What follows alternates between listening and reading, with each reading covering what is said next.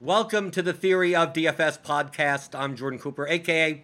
Blender at Blender HD. You can follow me there on Twitter.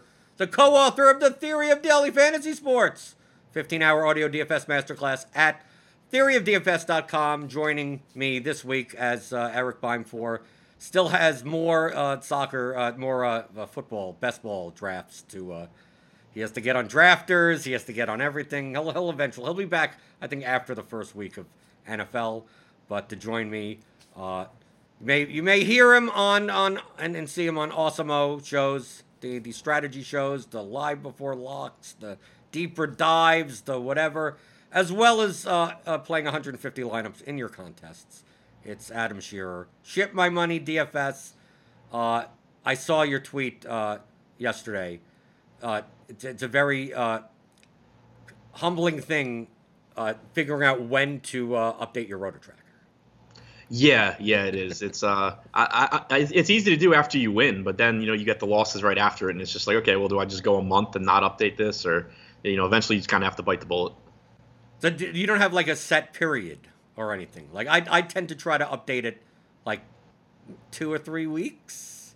So when I'm playing cash games consistently, because I kind of bounce around, especially over the last year or so with what I've been playing. When I play cash games consistently, I update it, every couple of weeks or so, because it's just like, more consistent results. When I play tournaments, though, I typically just like don't look at it, and then I'll win a tournament and I'll update it and be like, oh, okay, like everything looks good.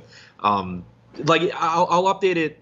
Normally, I update it either when I win a tournament because I know it'll look good, or if like I'm in a prolonged losing streak and I want to know if I'm playing really poorly or just losing. When I start to question that, normally I'll update it. But if it's just like, yeah, I know that, I'm getting like 15th place every night and just not getting first, I typically just say, yeah, I'll wait until I win one and then I'll update it. Right. The main problem about updating Roto Tracker is getting your CSV from DraftKings. Yeah. You have to, click the refresh button like 100 times and then you finally get it once.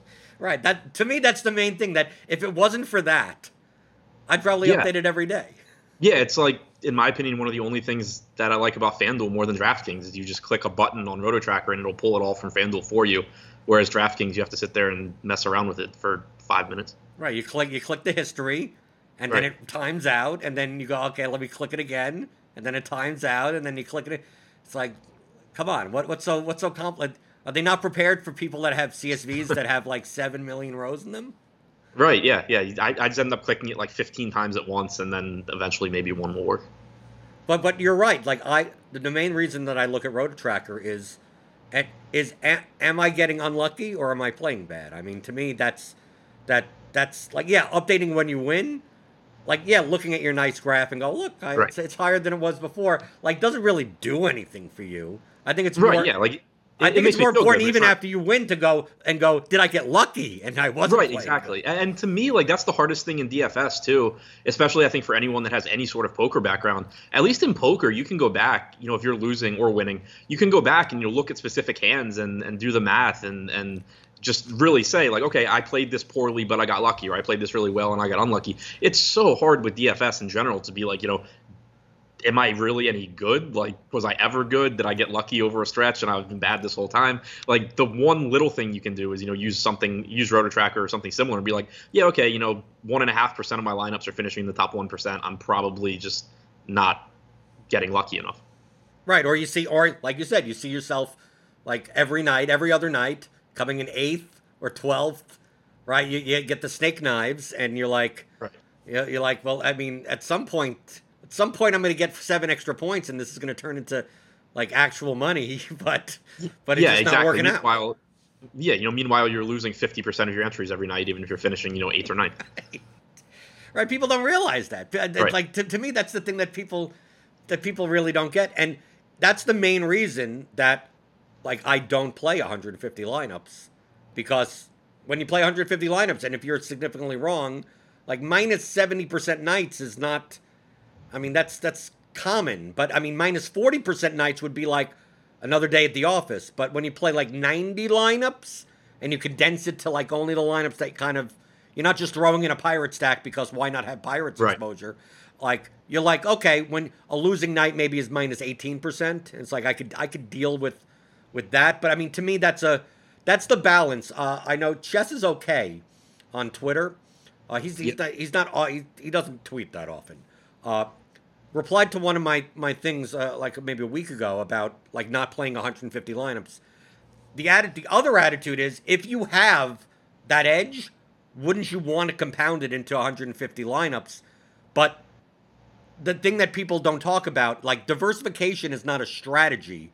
It's a way to it's a risk tolerance preference. And I believe from what obviously talking to a lot of sharp players and talking to 150 maxers, talking to people like you, Adam, like I'm very conservative risk tolerance. So I have no problem giving up that to have a graph that doesn't have like fucking, it's all over the place.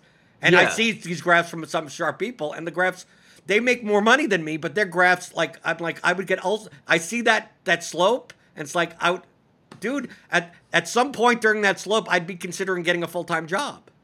Yeah, that's kind of the balance for me. And I think for anyone who has had success at DFS but isn't, like, rich, I think we kind of run into similar issues where, I know I'm going to make more money over the course of a year if I'm playing 150 lineups in these contests, but you also run into the issue of, like, I still can go broke. Like, I mean, I have the money, but it's not, I don't have, like, an unlimited supply of money. And it kind of, like, I did a podcast with Dean during the COVID lockdowns, and I said that I had kind of at that time I was playing a lot more 3-max and had kind of gotten away from 150 max because I'd kind of just gotten to the point where it was just like, I have plenty of money for like the lifestyle that I live and all of that. It makes a lot more sense to me at this point just to like make some more money on top of this than to risk just losing everything that I've built up. So like that's kind of what I go back and forth with during the downswings. It's just like, yeah, I know I'm going to get out of it eventually and I'm going to make more money, but also, there's like a non-zero chance that I just like completely screw myself because I stick with this and, the downswing goes longer than I would like. The way that you react to downswings like that by like maybe play single entry 3-max, which has less variance, or cash games. I mean, there's one thing that you started playing that I never thought you would ever play, like double ups and head to heads. Some people react that way. I think the worst thing to do is to not react at all. Especially if you're not sure you have an edge. I mean, we see this all the time. I mean, I've been playing DFS for 6 years. I think you've been playing for longer. People go on a hot streak and then they push it, and they don't realize that like they just got on the right side of variance. They actually were playing worse. Maybe not playing badly, but they're not playing at the. They're playing so much percentage of your bankroll now in comparison to the smallest amount of edge that next thing you know. You actually lost all your, you won $200,000, and by the end of the year, you're actually down. And since you're not playing well to begin with, like, you should have taken the money and run at that point. Yeah.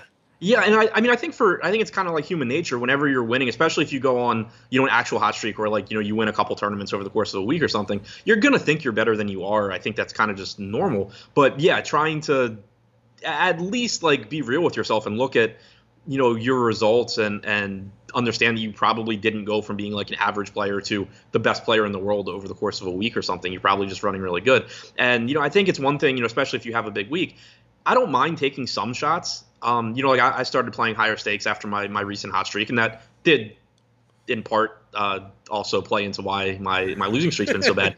But like I'm okay with doing that because I know that I'll get myself out of it too. Like one, it's kind of I'm okay with doing that. I don't need the money right now. I'm better off. It's worth the risk to me. But I think when you have people that aren't as experienced and aren't going to pull themselves out of it, and they're at more of a risk of just losing all of their money chasing higher stakes and stuff, is when you really get in trouble. Well, I also think that people, it's very similar to poker. People get used to the stakes that they play and the games that they play. So, I mean, what you see, the mistake that people make is that, and I made it very early in playing DFS also. Like when I was playing the quarter and dollar soccer contest in 2015, got some satellite tickets into the main $20 ones, did well on one day, got like $2,400 and was like, well, now that I'm used to playing the $20 contest, I'm not going to play max. I'm handling 5 lineups. I'm playing $100 a slate versus playing $30 a slate. And then over the course of a month, like just lose. And it's like that $2,400 just went back down to $800. And I'm like, oh, what should I be doing here at 800? No, I should be going back to the quarter and the dollar contests and then working my way up, very similar to poker, where like in you know, I was a big limit hold'em player. So it's like, yeah, you play the 6-12 games. Once you beat the 6-12 games, then you move up to 10-20 or 15-30. But then you go on a run, maybe you win a tournament, you play some no limit, and now he's like, oh, now I'm going to play 8160. It's like, what? Like, why? Like, why are you doing that? And maybe you do have the bankroll for 8160, but let's say you go on a losing streak in there. Like, the best thing for you to do is drop down. But in poker, Adam, I don't know if you played live poker, especially at a card room or. Yeah, I mean, I played, but not. But not like as a living type of thing. Yeah. Some people in poker.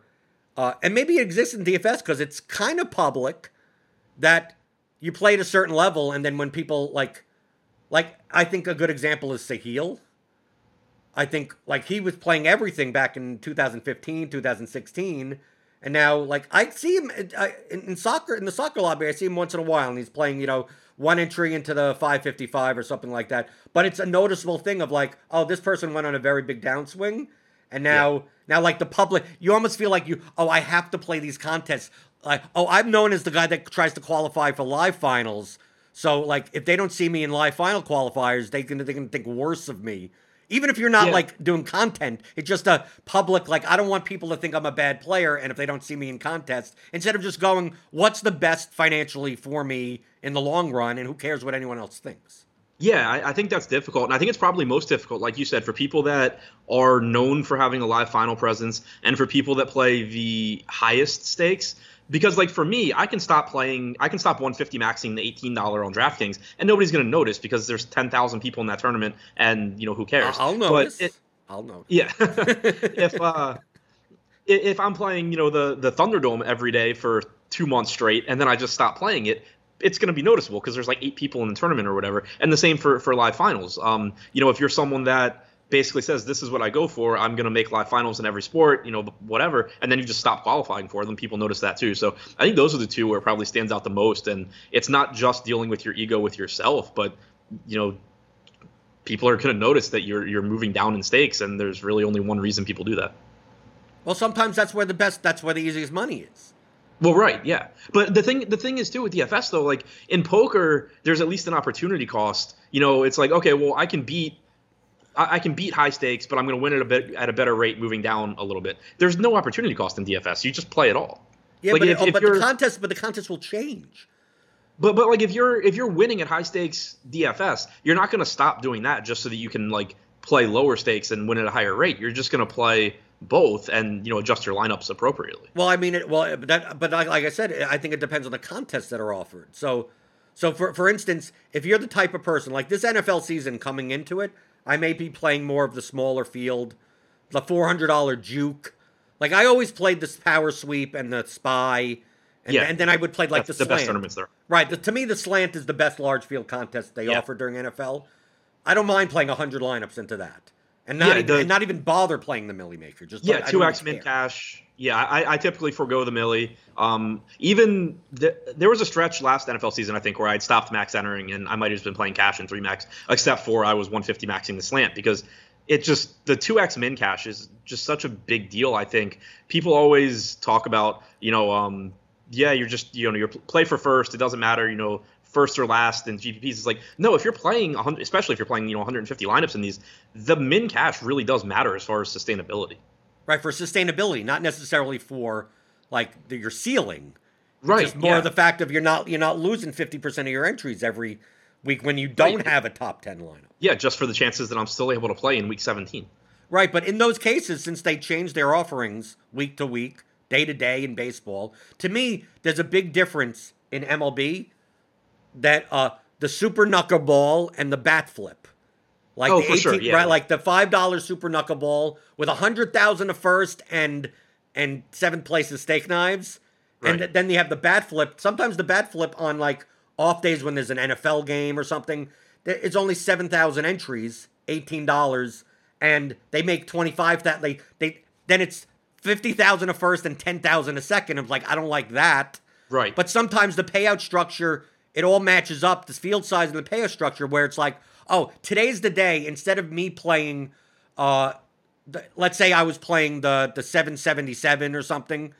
I don't play the 777 and use that $777 into something else. So like, what I'm saying is like when you talk about the Thunderdome, that's a very high stakes. But I'm talking about like high enough stakes where, okay, normally I play an entry into the 121. I play the entry into the two entries into the 250 ball four. But now they're running this large field contest where I would normally put in 80 entries. But since the structure is good and also probably going to attract a little bit more casuals with an $8 entry fee than an $18 entry fee, I'm just going to forego one of my entries up or forego one of the contests at the higher stakes.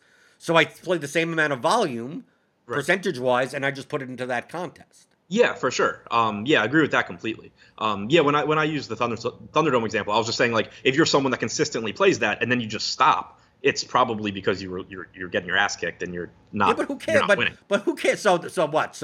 So Wilson can make fun of you on Twitter or something? I mean, who cares? Yeah, I mean that's. I think it's probably harder. Like, and I don't play that tournament, but like. If I did, I think it would be harder for me to drop down in stakes during a downswing because it would just be so noticeable. Whereas for me now, nobody really knows what I'm playing unless, like you said, unless you're just digging back through like to see what people are doing in certain tournaments. Nobody knows what I'm playing. Like, but what does the noticeability have to do with you? I mean, like, is there any advantage that anyone has by noticing that? No, but you had brought up like the, you know, people noticing, like if you're in a downswing like with Sahil and you move down in stakes, it's like you feel like people are going to think less of you. Right, but my point is that you shouldn't care. Oh, absolutely. Okay, yeah, for sure. Okay, that's the point. It's like it really shouldn't matter. People fall into that ego trap.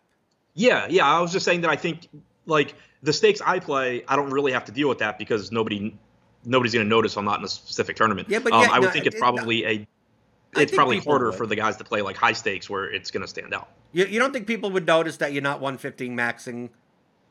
I did.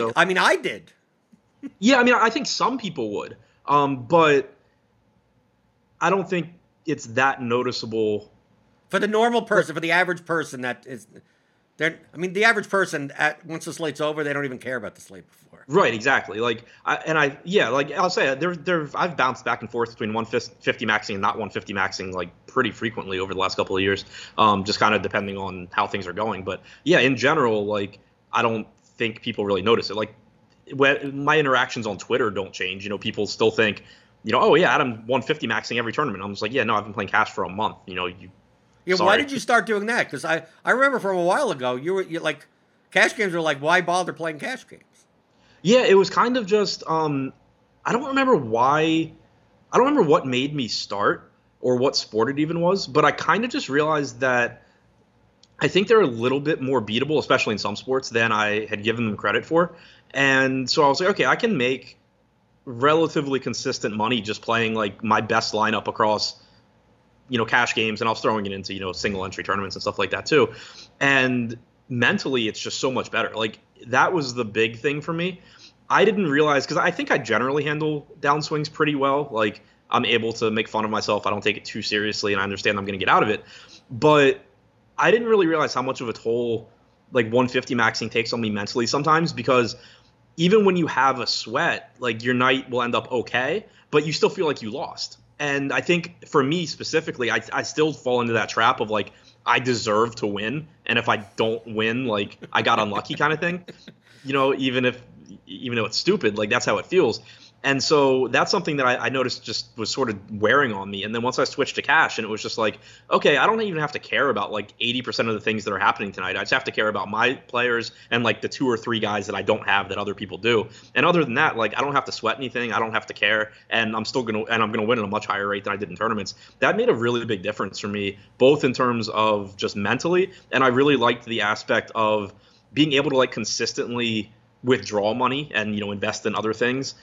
At the time, I think I was still pretty big into like Top Shot, for example. And that was something where playing 100% tournaments, I think it's a lot more difficult because you always have that like impending downswing behind you. It's like, oh, I just won 100K, but I better keep most of that around because I'm probably going to lose 70K over the next couple of months at some point. Yeah, but do you notice that by playing a hybrid of cash games with tournaments that your downswings are much less severe? Like, yeah, like even if your ROI in cash games is in total 7%, 5%, Just that, like, if you, for instance, like during basketball, like I would play like 4,000 in cash and 1,000 in GPP. And it's like my expected return on the 4,000 on multiple sites, obviously, not just on one site. Right. I'm playing on Yahoo. I'm playing on FanDuel. That there are many days that like I would lose all my GPP entries, but I would double up everything and everything else. And then I was some days that, and because a lot of times the GPP lineups you're playing are the complete opposite of kind of like what you're doing in cash. Right. So like even on the days where in cash you're not going to lose all 4,000. You're still going to win like 40% of your head-to-heads. So like it's not really you're risking 4,000, but if you look at that graph, even if you're winning 7% over time in cash, like those downswings in GPPs just aren't as sharp down. They're just a little bit more softer. Yeah, like, and I think that's probably the best approach for it. I've never been that good at doing that. Like, granted, I haven't done it a ton. Normally, I just play one or the other. But I always feel like when I do both, I just end up making like kind of a not great cash lineup, and then my tournament lineups, or whatever, they're going to lose most of the time anyway. But I don't know, I catch myself making mistakes in cash a lot where it's just like, I don't know if it's because I'm rushing or just, not thinking as deeply about the one lineup I'm playing. But it's like, I'll make a lineup, and it's like, oh, I think this is a good lineup, and I'll play it, and then I'll start looking at the people I'm playing against, and I'm just like, oh, man, like, they definitely got me on this, two-person swap or three-person swap. Like, I think they have the better side of it. I feel like I make mistakes when I try and play both instead of just focusing on one, which... It's something I probably should and could get better at, but I just haven't. Well, you know what I do? I eliminate the cash process entirely and just play whatever the optimal lineup is. So that's and I'm obviously my goal throughout the course of the day is to find the contest that people make the most mistakes in, right, and just get as much diversification as possible. And then like in basketball, like this past NBA season, like I literally played the RotoGrinders, played IQ, whatever they call it, whatever it's called, whatever the project. And obviously, when things happen throughout the course of the slate, you're late swapping to the better lineup, right? You're not just leaving it as it is at 7:00, but like because the difference between me picking out one of the top five or whatever or something that's the 1v1, 2v2, just like I think I could be profitable just doing that. It takes me 15 seconds. To put it in, and now I could spend the rest of the time. Now it's all GPP in my mind, and it's just like to me, it's I described it as like the equivalent of an index fund in the stock market of like I know sometimes I look at this cash lineup and I go I would have not chosen this because it's doing that throwing in a $3,600 player that's very high variant just to get in Giannis, and I'm like I'd much rather get this $4,800 guy and play this guy. But, like, over time, mathematically, if I trust the projections, this is the, quote, highest EV cash lineup, but the swings will be higher. But my peace of mind is some days I'll get lucky with it, and sometimes I won't. But at least I don't have to think about it. I could just assess it 3 months from now. And it was this past NBA season was my most profitable NBA cash season, even though my GPP play was kind of break even. Yeah, I'll say I hadn't really thought about it until you mentioned it just now. I think the only times I've really tried to do the cash and GPP at the same time was during NBA, which would probably be why it was a problem for me because that's the one sport where I do my own – I use my own projections for NBA. And so I think that kind of is where I would screw up in cash is like it's easy for me to just be like a little bit higher or lower on somebody that, the field feels very differently about. And I would end up just taking like a stand I didn't really want in cash. Because I'm just using my own stuff and it's going to be different. Whereas in tournaments, that's great. If I'm slightly different on somebody, that's good. Or even if I make like a slight mistake in something, it's fine in tournaments because I'm going to be different. But in cash, like it just kills you. So now that you mentioned it, I think that is actually kind of where I was making mistakes because like I wasn't leaving myself time to go through and say like, okay, wait, do I really want this guy? Did I, overproject him by a little bit and that's throwing everything else off? Whereas in the other sports, like you said, I'm not going to make that mistake because I'm just using optimals. Right, so I guess I've just gotten lucky against you because I just looked at my Roto Tracker. I have a 74% win rate against you in head-to-heads. Overall. But most of that came in this past NBA season because you were playing cash games, right? That's why I just like you mentioned that. I'm like, okay, let me. I know I've been auto matched or something, right? Because I'm not purposely taking people's games or anything. It sounds like you probably should be. Right, maybe I should be, right. Well, it's a net profit of $201, average buy at $12.78. So minus the rake or whatever. So thanks for the $200. Yeah, and like, but yeah, that's now when you mentioned it, that's kind of the issue that I was having, and it was interesting because it also was kind of just defeating the point that I was, or the reason I was playing cash games anyway, because I was playing, like, I don't even think I was playing bad lineups. I was just playing contrarian lineups because I was using, nobody else, right. Yeah, nobody else is using what I'm using, so they're just naturally contrarian, and I'm just like, wait, so now I'm playing cash games with huge swings, and I'm playing tournaments with huge swings. Like, why am I doing this? Right. If anything, you could take your own stuff and just like aggregate it with like Awesomo's projections to like even it out. Right. But you notice people that do that. I mean, like, oh yeah, you have to note. I mean, if you take the time and you know the sources, like I'll there are plenty of people that I know do exactly. I mean, I'll just take 4 projection sources, aggregate them together, click the optimal button, and go. That's what that lineup's gonna. I know exactly what the lineup is going to be. Yeah, I think there's a lot of people that do it. I think it's a matter of just figuring out which sources they're using or which weight they're putting on each source. Right. Yeah. Exactly. But I mean, a lot of times in NBA DFS specifically, especially on the slates where this guy's out, this guy's in, and like there's like 2 or 3 guys that are just like if you're not playing them in cash games, I don't know what you're thinking. Right. That you could essentially, like if you ran whatever projections you're looking at and looked at like the top 5, 10 lineups, go, I'm going to see this lineup by a couple of people. I'm going to see this lineup by a couple of people. I think FanDuel NFL is very similar. And we had, obviously every NFL season, especially on FanDuel, as opposed to DraftKings where the pricing is tighter. We're going to have every week there's going to be some Reddit thread or some Twitter thing of the 37 people that are colluding against them.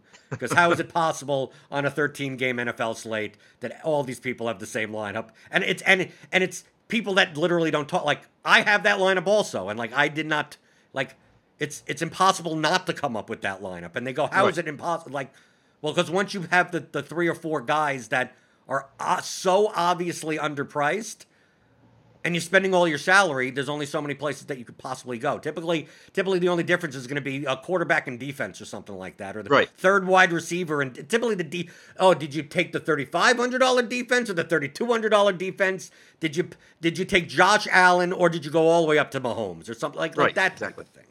And then you get the really fun Twitter threads where if people aren't playing the same lineup, they're cheating. But also if they are playing the same lineup, they're cheating because they might or might not know each other. Oh, no, the three-man arguments are the best. Yeah. It just shows like, oh, they're cheating because they're playing the same lineup in three-mans. I go, no, that shows how stupid they are. Right. It shows that they are probably working together to make a lineup, but they don't care about actually maximizing their EV. Or they're not even working together to make the. They're literally. Right? Yeah, but like there's cases where like we know that they are, but they're not cheating you by playing the same lineup against you in a three-man. They're giving you 2 odds. Yeah, but that's exploitable. That three-man lobby is absolutely. If you wanted to just make a living just exploiting the three-man lobby, like you could figure. I could figure out Moklovin's lineups, no problem. Oh like, yeah, I mean you can go.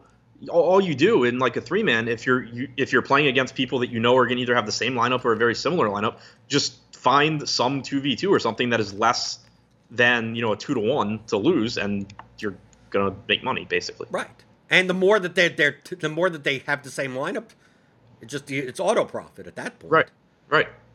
So like in those NFL FanDuel whatever things, if you see a 5-man in the a $50 5-man and 4 guys have the same lineup, that can't be collusion. That's actually the dumbest thing to do. Like they're doing it independent. They're being late. I describe it as most of the higher stakes players, high volume players are more lazy than colluding or seemingly having similar lineups, or it's more the fact of like, well, they're playing $120,000 in volume. So if they're duplicated in their $5 and $10 three-mans, like how much time is it going to be worth it to go individually, and it's just that Empire Maker's entering everything. He's not giving a shit. You're making what you think is the best lineup. You're hitting +1 to everything in the lobby, and you're moving on with your day. You're not going through to make sure that like you don't know anyone else in your $10 three-mans. But don't you think that for people that are playing less volume than that, that's you should be exploiting that? I mean, Eric talks about it on this. I mean, why when he plays the luxury box in NFL or whatever, he goes, no, there's a lot of people that are just playing their cash lines. There's a lot of when Dalvin Cook's going to be 32% owned in GPPs, like in the large field, he's going to be like 48, 52% owned. So it's like, dude, I just have to find a 2v2 and a different stack. And like, they're not these people are not playing bad lineups, and they're playing like a $3,000 entry contest, but they're playing 3,000 as part. It's the same thing as me putting in like, oh, I'm going to play $4,000 in NBA cash, but I'm also going to throw that lineup into a $12 single entry contest. It's not optimal, but it's not. Is it worth my time to make a different $5 single entry lineup or a $12 single entry lineup and a $3 single? Like, no, I'm just gonna. If it gets there, it gets there. It's not optimal, but it only represents like a 0.5% of my volume. So, like on that scale, it makes sense. But if you're only playing $50 worth of volume, like then you should be spending the time to. Oh yeah. To do yeah, all and, that. And that I mean, and that goes for all the sports too. Like when I said I moved up in stakes after my recent hot streak, I started playing like the 2K or 3K, 1500, whatever they were offering MLB, because I knew that, you know, let's say it's a 20-person field, there's like 3 or 4 people playing their cash lineup in baseball, you know, and it's just like it's going to be a good lineup, but basically my thinking was if I started out hot in this and kind of can not go on an immediate losing streak where, you know, I'm losing 2 and 3K every single night in this. Like, I know over time I can beat this, not because like I'm better than the people that are in it, but because they're just throwing their cash lineups in and it's baseball and I can just not play their, you know, have a different team basically and come out ahead over time. I didn't start hot. I lost money quick. And so I just stopped doing it. But like, that's the case even when you move down in stakes, like in the 3-mans and stuff. Basically it's almost like if you're not paying attention to who's in your 3-mans, you're really giving up an edge because you should be playing, you know, the best lineup you can when you're playing against people that, especially in, you know, NFL, you're going to get people that like are just totally casuals and don't know what they're doing. You should be playing the best lineup you can, but you also can make money against the good players by just, you know, finding a 2v2 or 3v3 that isn't that far off and is going to just beat them when they're duped, which they're going to be a lot. Right. I mean, and One of the things that I do, I mean, my whole approach in playing DFS is exploitation of everyone else, is that look everywhere. I mean, like, I listen to the MLB strategy show on Awesemo. And that, oh, heresy. Oh, my God, I have a show on RotoGrinders and I listen to an Awesemo show. Oh, my God. Because it's a good show and you talk about DFS in terms that you should be talking about DFS, right? Appreciate it. Right, that this team has this team has this percent chance it's going to be in this percent of lineups. You know, is this positive leverage, negative leverage? You know, just general strategies and not like who's going to hit a home run today because who the fuck knows? This guy's a 32% chance it's going to happen today. I don't know, but based on the projections, he has a 32% chance. I don't know. Is he going to be more than 32% owned? Then fade him. There you go. Done. End of story. But listening and seeing all the other content. Like, that has to, like, that's more likely to affect how I play than, like, like, making my own projections or anything. Like, you make your own for NBA, and me, I'm just like, I can't build anything better than what's out there currently. Right. And my attitude is that on a baseball slate, wouldn't it make more sense for me to, okay, well, I'm going to take a look at the RotoGrinders projections. I'm going to take a look at the Bat projections. I'm going to take a look at Awesomo's projections. I'm going to take a look at Daily Roto. I'm going to take a look because I know that other people are looking at it. Like, so even if I don't agree with it, even if I believe one source is better than the other, like, I need to weigh ownership. So, like, they could be a slate. In NFL, this happens like ETR, Established to Run. Yeah. Like, I have to, it's the cost of doing business. To subscribe, yeah. I think their content is good. So I mean that. Yeah, I subscribe pretty much everywhere. Like I don't care about what people say or write or talk about on shows. I just want the data and to know, you know, people. There's a lot of people in this industry that build better projections than I possibly can. And so I like, you know, seeing some of the data, but also just, you know, it gives you an idea of where people are going to go. I've said it before too. Like I think, you know, I spent a lot of time like during the quarantine, the COVID break.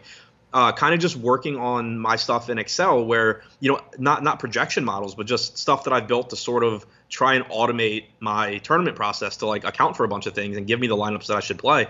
I spent time on that. And to me, working on that kind of stuff is such a bigger opportunity for an edge at this stage of the industry. You know, back in 2014, 2015 when I started, if I had been capable of building a good projection system, I would have printed money. Now everybody can pay, you can get good projections for free. You can pay very little for them. That's not where the edge is really, I don't think, anymore. It's more about finding ways to utilize those and leverage them in a way where your lineups are going to help you win. Like, I think it's just kind of, there's still an edge in DFS. It's just moved in that direction away from, just creating your own projections. Right. I mean, the best 2 hours I've ever spent in my DFS career was building my little leverage MMA yep. thing. I was building lineups like that, but not as precise. I was using Lineup HQ or whatever. And then I'm like, I'm still getting too many dupes. I'm still getting, I feel like I'm playing properly, and I'm getting steak knives, and I'm just like, there's got to be a better way. There's got to be a more precise way that I'm not trying to estimate stuff. It's like, I'm going to play less of this guy, but how much less of this guy should I be playing? How much?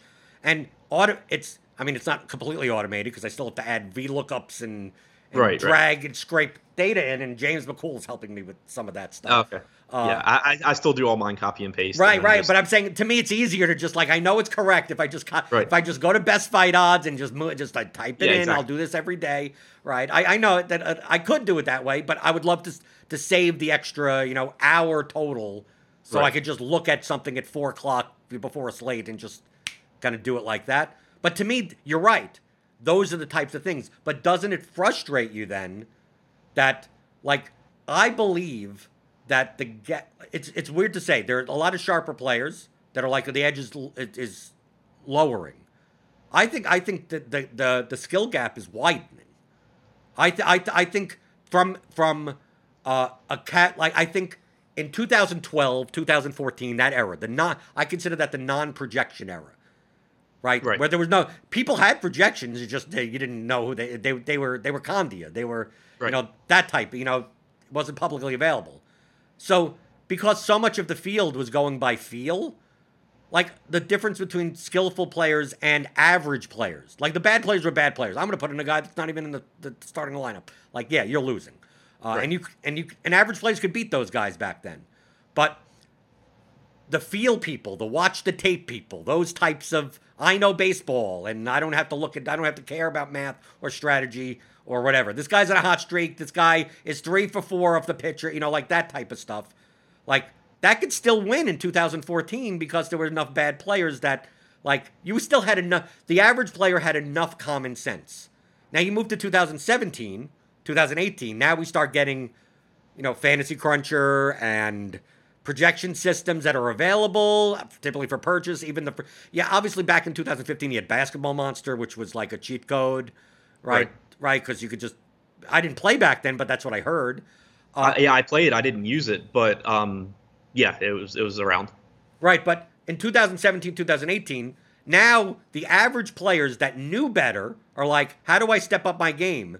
And they started using projections that they weren't making, but it made them much better than average players. But the players below them are still feel players and are still 1v1 type of questions. And now it's 2021. The projections have just gotten even better. The tools, we have simulation tools now. We have stuff the Top Stacks tool, the top, and all of this type of stuff.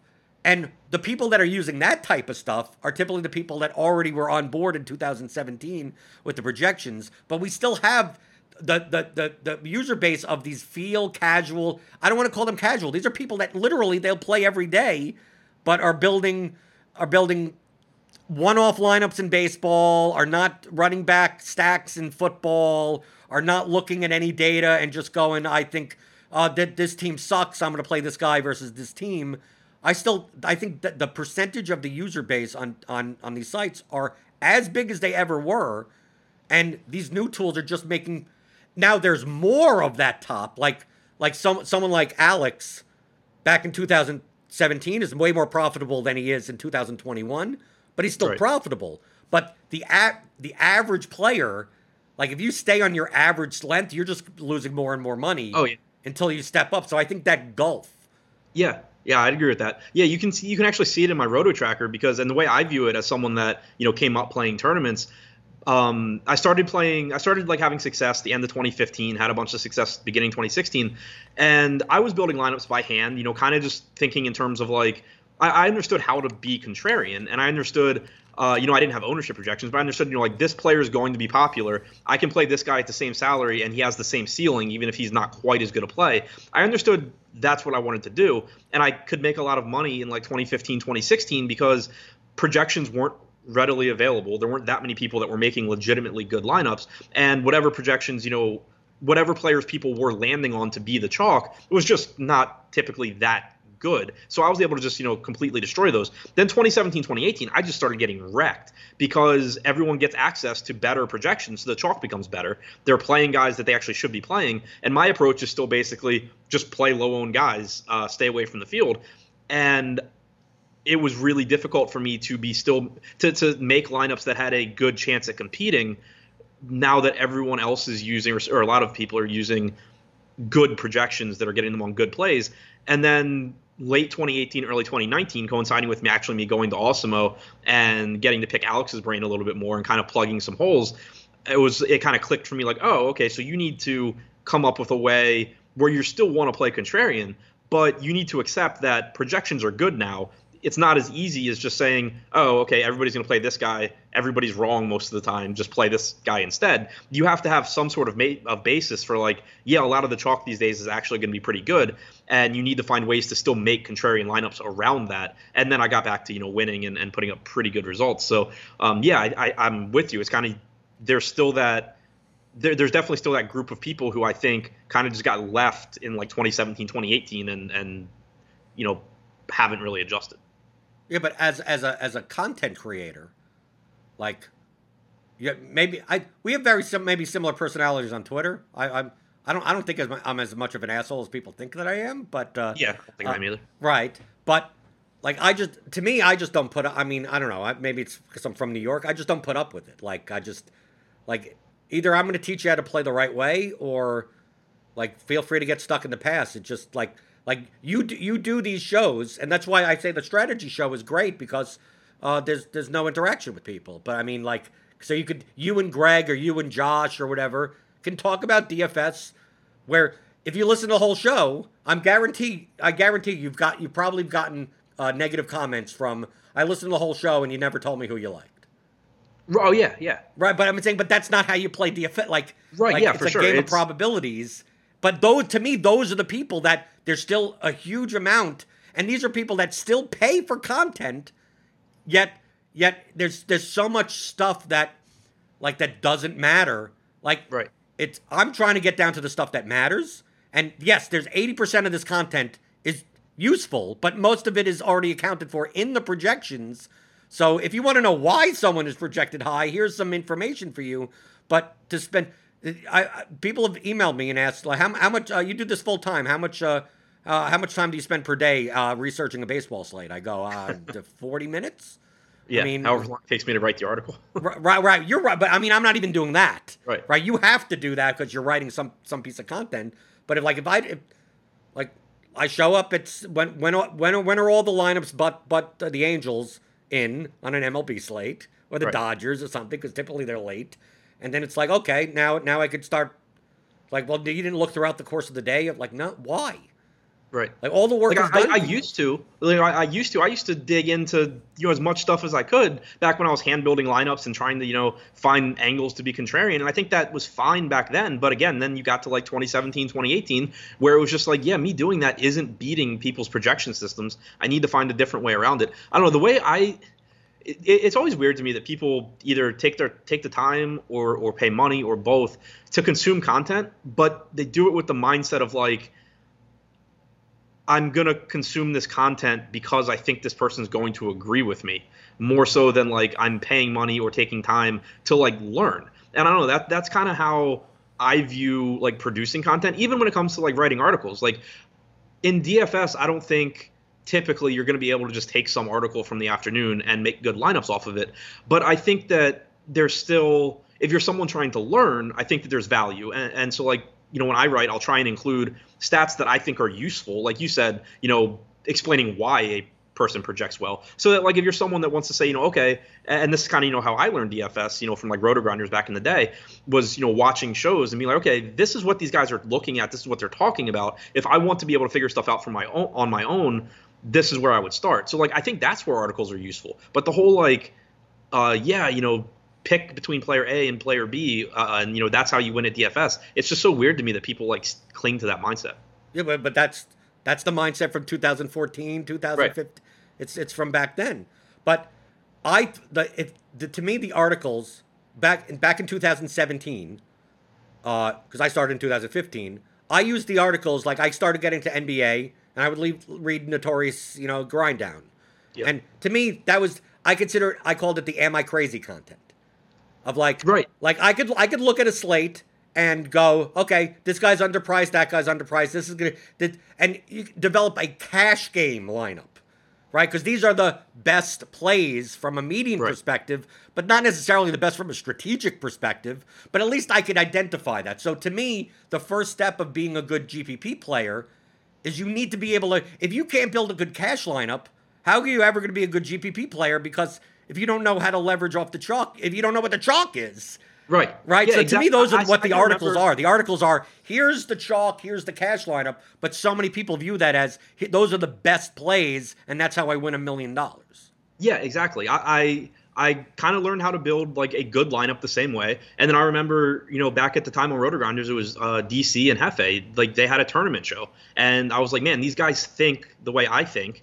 And they're good at explaining what they're thinking. And so to me, it wasn't like, I don't care if they like this player that I don't like or vice versa. It's just thinking, like, hearing how they think about approaching a slate from a tournament perspective. And that helped me a lot. And it got to where I would literally, I was still in law school at the time. I can remember just sitting at my computer, and I would, like, by hand, just write out, like, basically what I thought the best lineup was, like what my cash lineup, I guess, would be.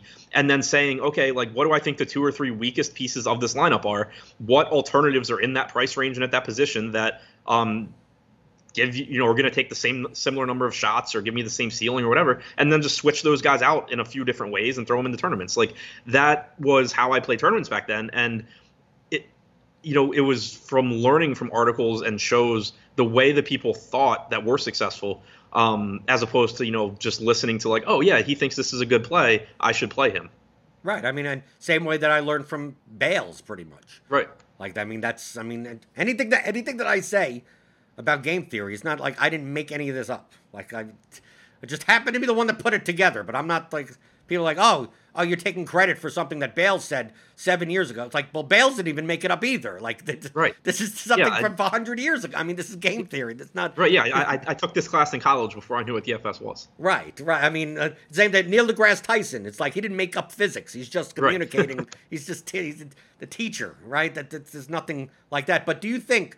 One thing I've noticed, okay, over the past month, We both know that over the course that the softest games typically start at the beginning of the seasons, and as it goes on, basically bad players lose too much money and they're gone.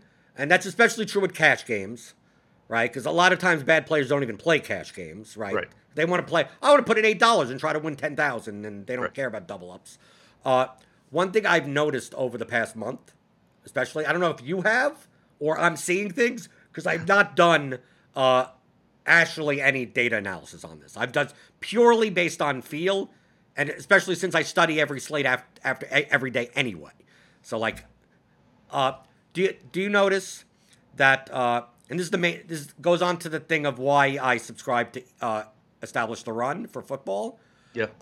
Are you noticing that the highest leverage stacks in the Awesemo stacks tool are becoming way more owned because people look and see that they're the highest.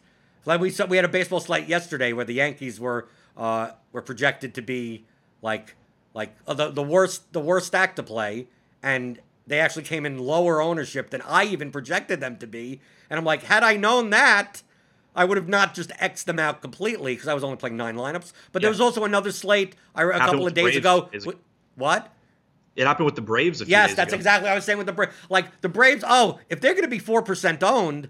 I'm going to play I played 150 lineups and I played like 25% of them and then go in and they're the chalk. Like, and I'm like, how the screw, but then I noticed that theme of like, Well, obviously, certain content providers, especially this dog days of summer in August, these large field tournaments where people are playing 150 lineups, 100 lineups, they have to be looking at this type of stuff.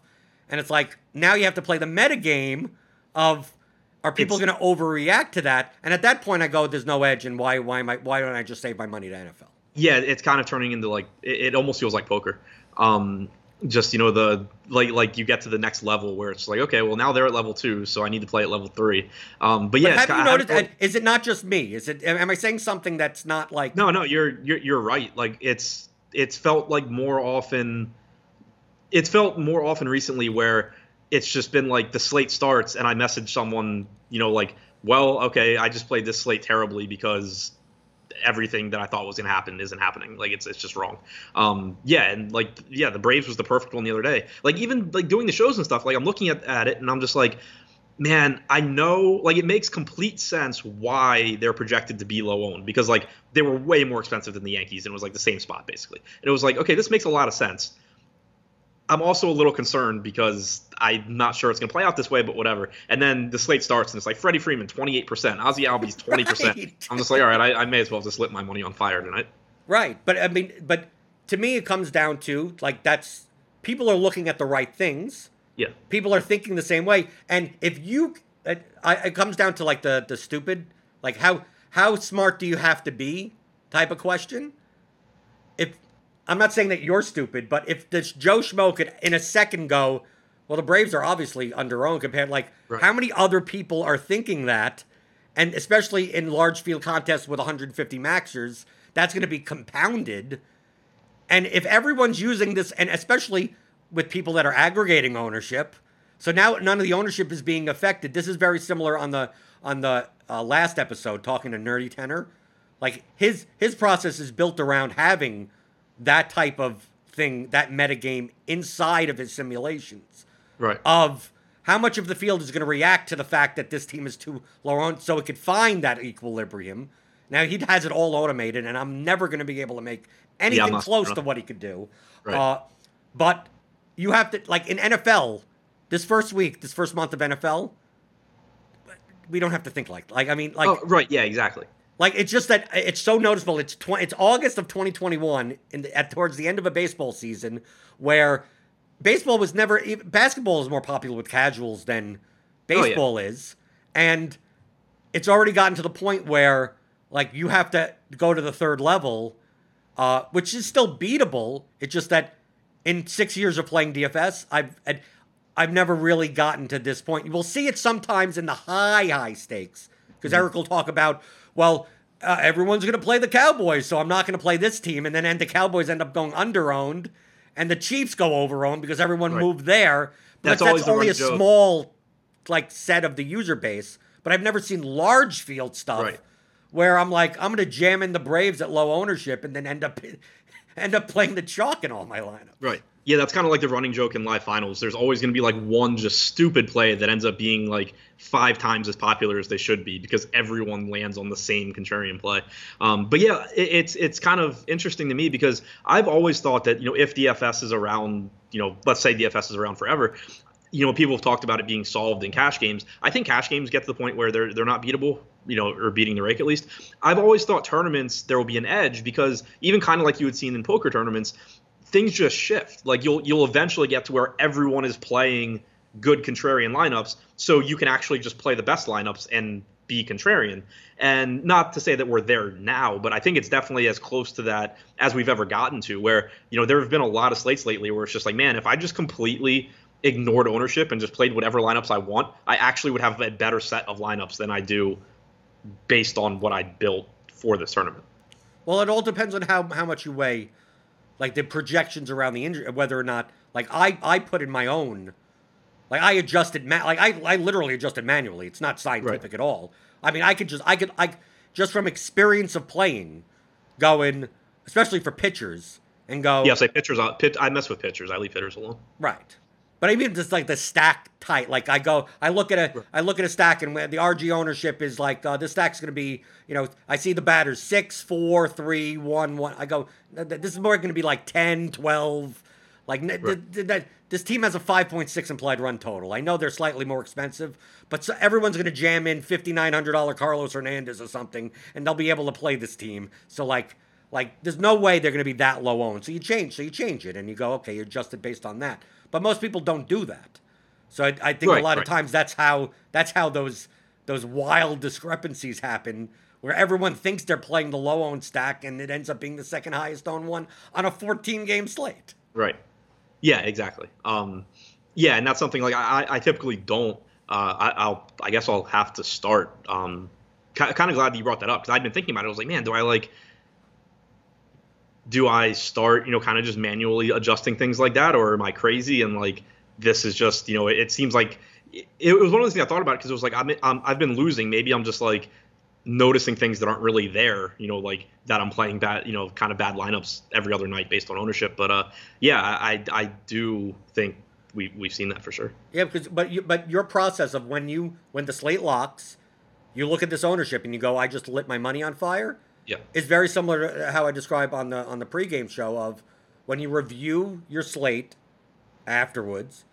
Your goal is to say, had I known this information, would I have played these lineups? So what you're essentially saying is, had I known the Braves were going to be the chalkiest team on the slate, I wouldn't have had 25% of them. So obviously, if the Braves went off and put up 20 runs, it's still your mistake. It's still a mistake. It's still a mistake. You would have won $50,000 knowing that, wow, if I had known this information, I wouldn't have played this way.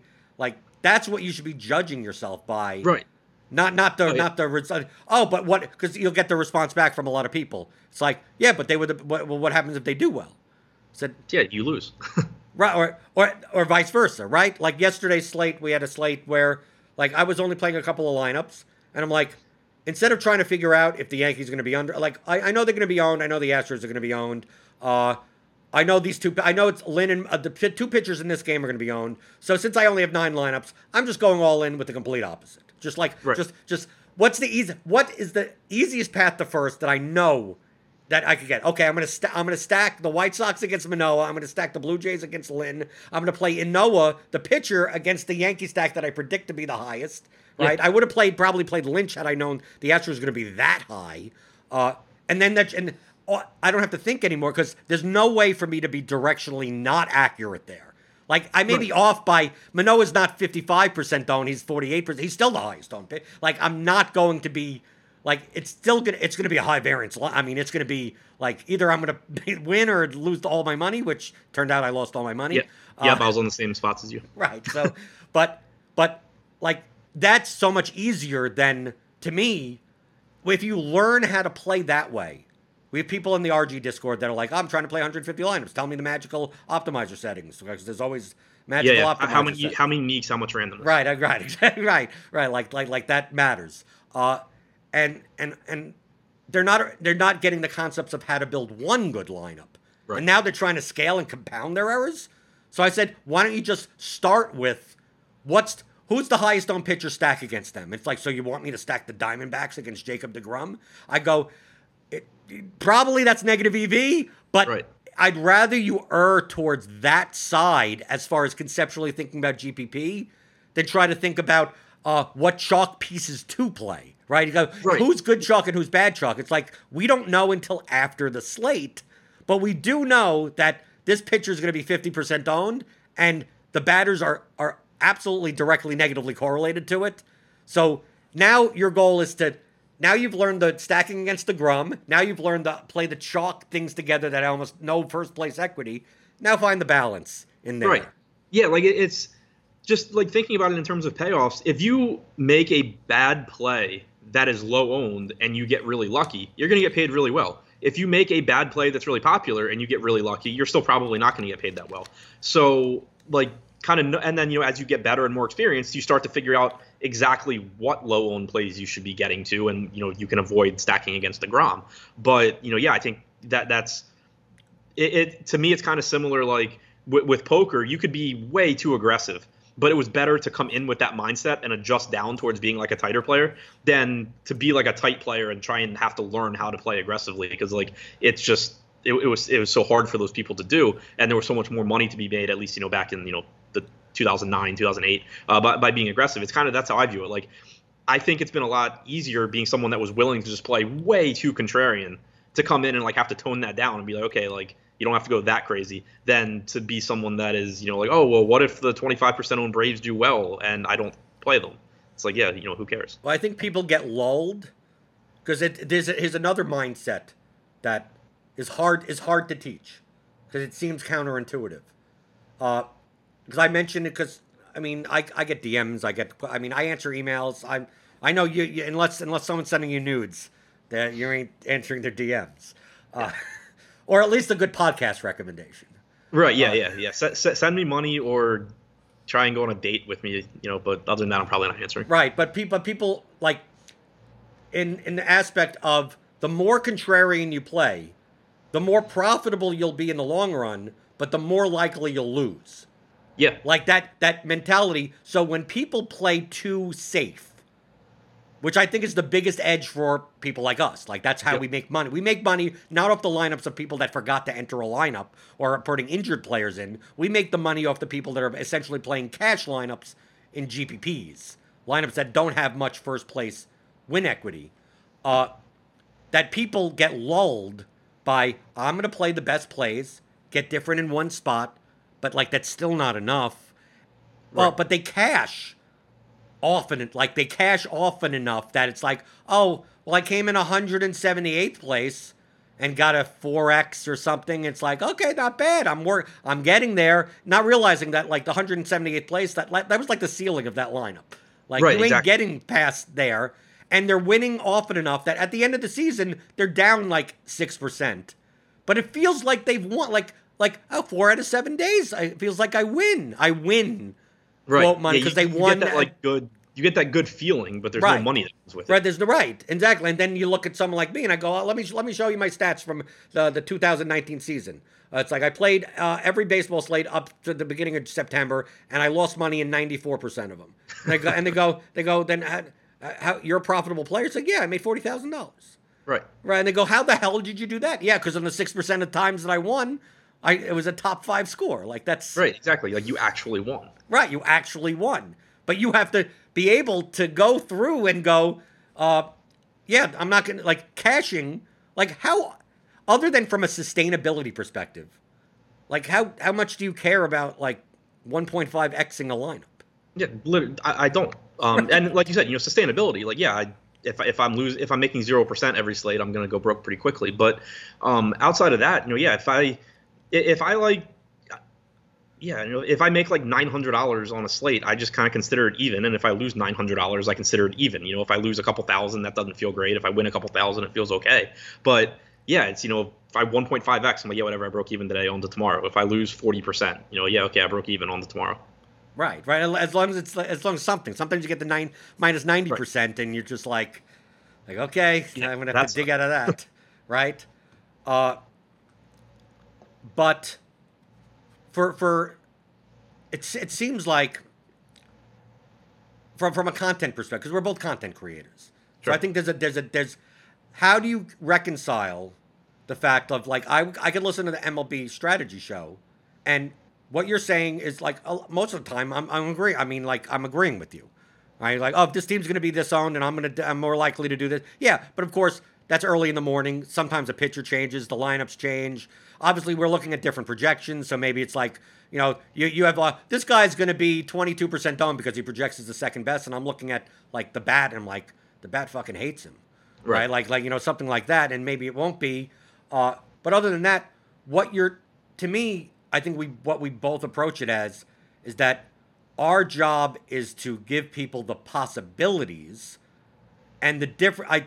People have a hard time understanding that you could play 150 lineups, and I could play 150 lineups, and they could all look different, and our 150 lineups all have like around the same expected value. Like, you decided to go 100% Alek Manoah, and I went 100% Chicago White Sox. Right. And our lineup sets, if we played this out a million times, we'd end up with the same amount of money. And It's like, it just comes down to which one do you want to do.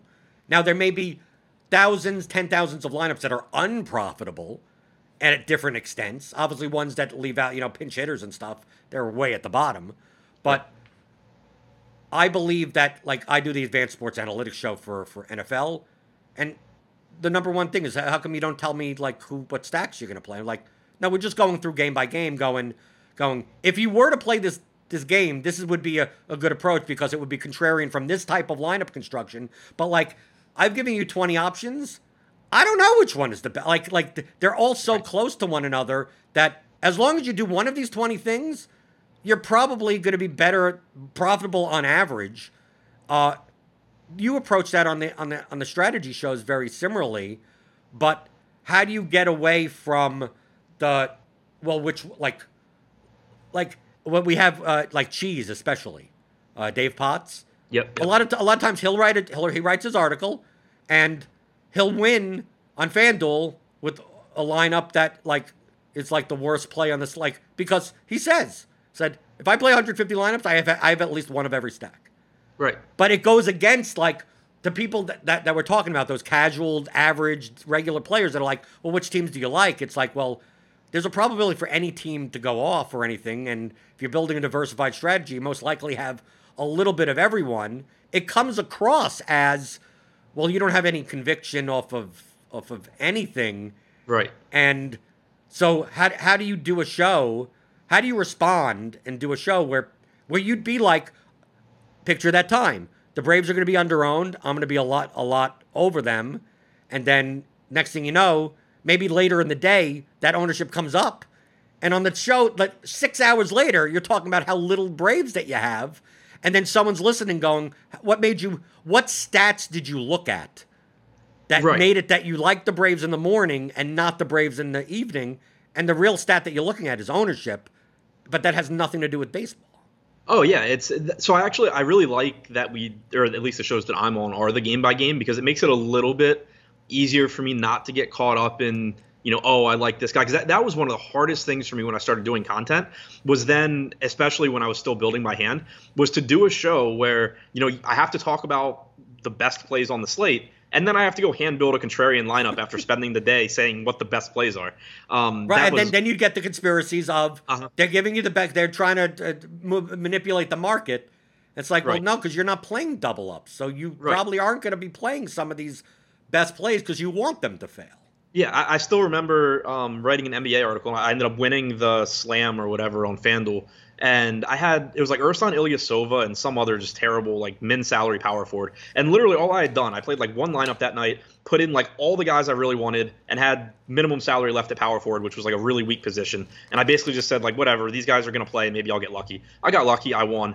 And I had people on Twitter, you didn't even mention him in your article, like, blah, blah, blah. I'm like, man, if I was mentioning Ersan Ilyasova in this article, you should never read it again. Like, he was not a good play. That's not. You know, he was the weakest part of the lineup. But yeah, so going game by game, I think makes it a little bit easier because it does at least allow me to like you were saying, you know, kind of say, like, if I were to stack this team, I would go about it in this way, as opposed to, you know, just going through and saying, like, oh, the best team on the slate is XYZ. So I think that helps a little bit. And I think it's also like, I don't know, the more I've done it, the more I've done shows and written, I've just kind of started to care less about that. You know, it's kind of, I think I present content in a way where, if you grasp DFS well enough to be a winning player eventually, you understand what I'm talking about and what I'm doing.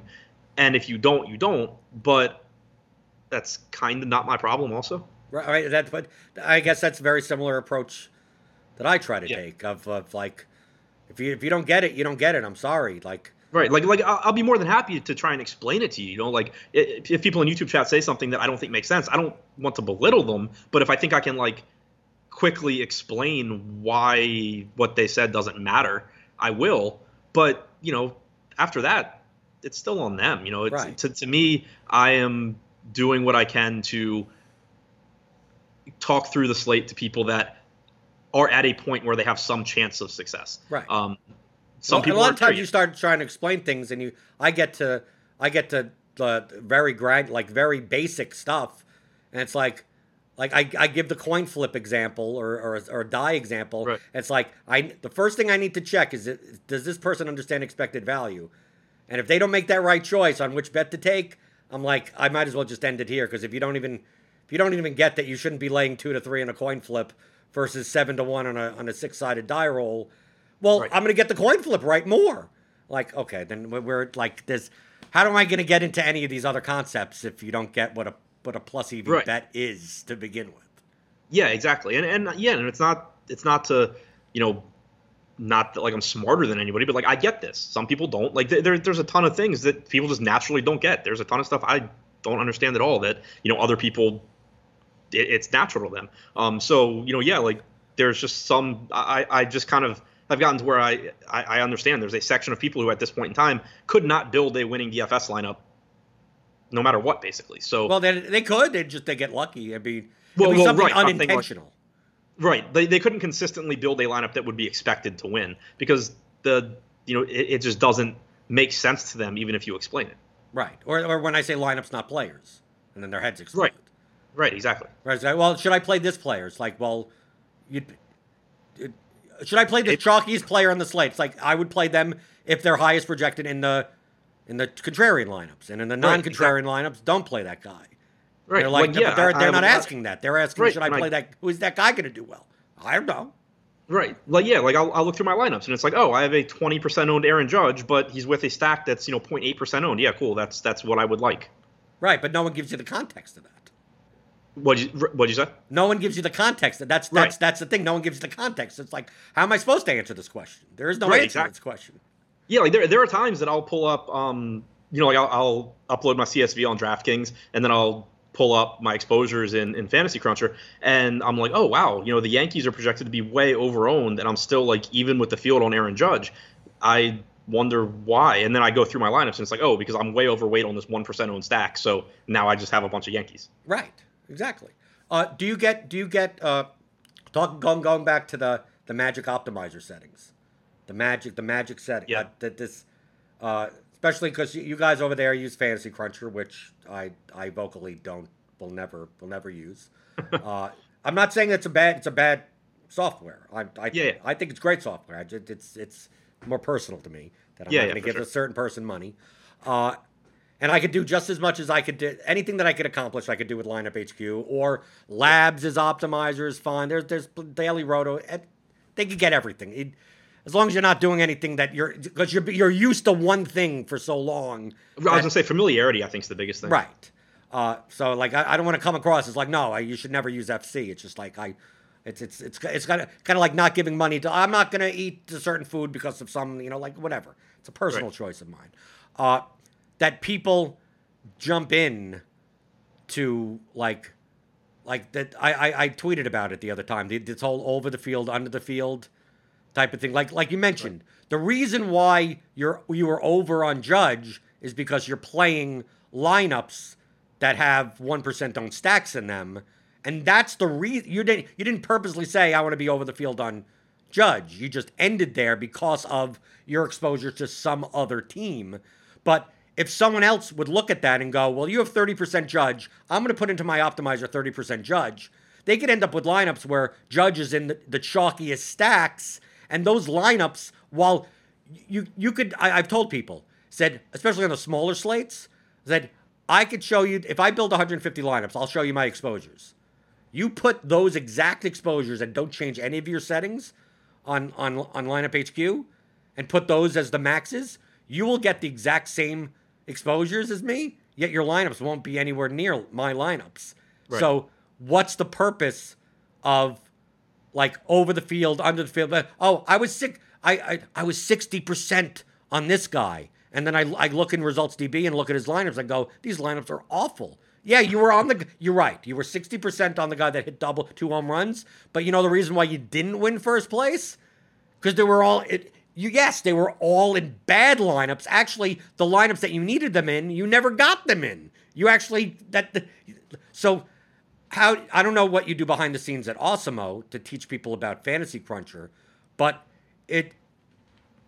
do you believe that, I believe 90% of people that use optimizers are actually doing themselves a disservice by using one, that they have not learned how to scale, build, like you said, you built hand-built lineups in 2015. That's what I did.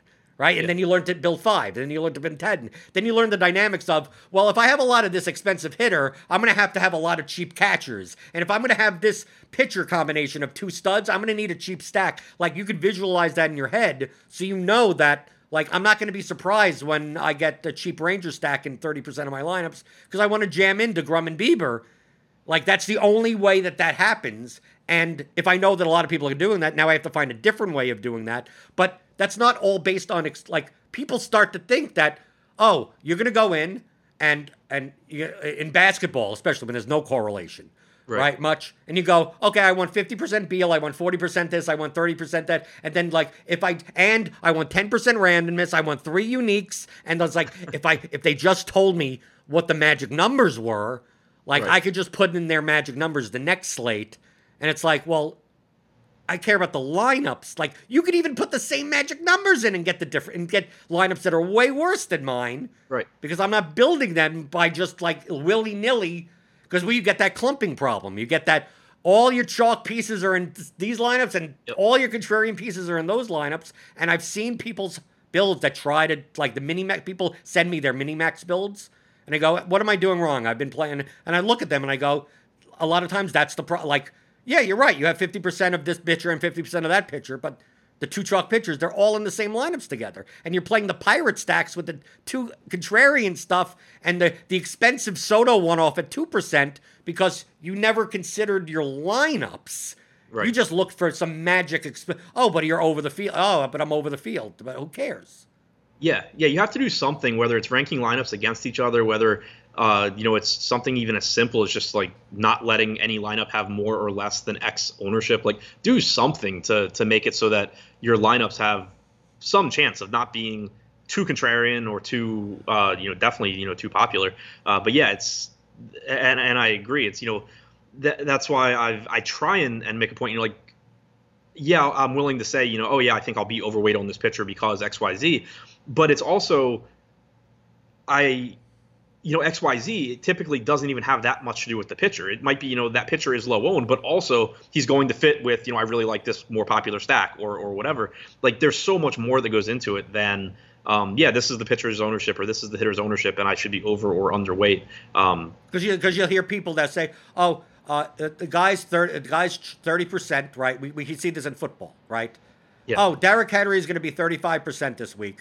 So that means either play 70% of him or X them out. And or zero. I'm like, what does that have to do with lineups? None of what you're talking about has any relevance whatsoever. So much of the time, you're going to be right around the field because it makes sense. Right. Like, most likely, if you believe 35% is efficient ownership for Henry, you should probably have 35% of him. Right, and the lineups he's in should just be, lower owned stacks and contrarian pieces here and there. But yeah, a lot of the times, especially on good players, like Derek Henry, like Aaron Judge in baseball, the good players that are getting ownership, you don't want to. You're going to make life really difficult for yourself if you just say, yeah, I'm not going to play any player that's popular, no matter how good they are. Like, it comes back to, I think one of the biggest adjustments I've made semi-recently is doing a better job of factoring in chances of success along with ownership. And it goes back to, positive leverage, negative leverage. But for a long time, I just kind of viewed it as not playing popular players. And it gets really hard when you're just removing certain guys from who you're willing to play because they're popular. And you're not considering, he's really good. Like, there's obviously, it's not a practical example because it never really comes up. But, like, in theory, there could be a spot where someone is 88% owned and you should have more. You should have 100. We see that basketball. You see that, right? Right.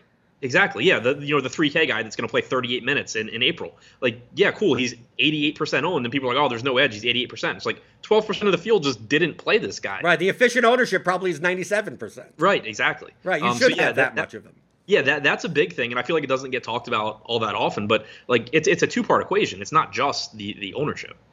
Right, but also you need to weigh the effects of that person in the lineup as a whole, because once there are 2 of those types of guys, then you're like, okay, I'm going to play 2 88% owned players, and they're at certain positions, and it leads me to playing LeBron and Giannis. It's like, well, find a way that the rest of your lineup is all mid mid-range guys, or right, or that's to me, it goes back to you have to do something, whether it's capping your ownership in Fantasy Cruncher or whatever optimizer you use, whether it's having a way to rank your lineups against each other once you make them, using some combination of projection, ownership, whatever other metrics you want to use. You have to have something to make it so that you're prioritizing those lineups that, even if you are using popular players, you're prioritizing the lineups that have those players that, as a whole, are more contrarian than the other ones, even if they project similarly. But that's all about the magic settings.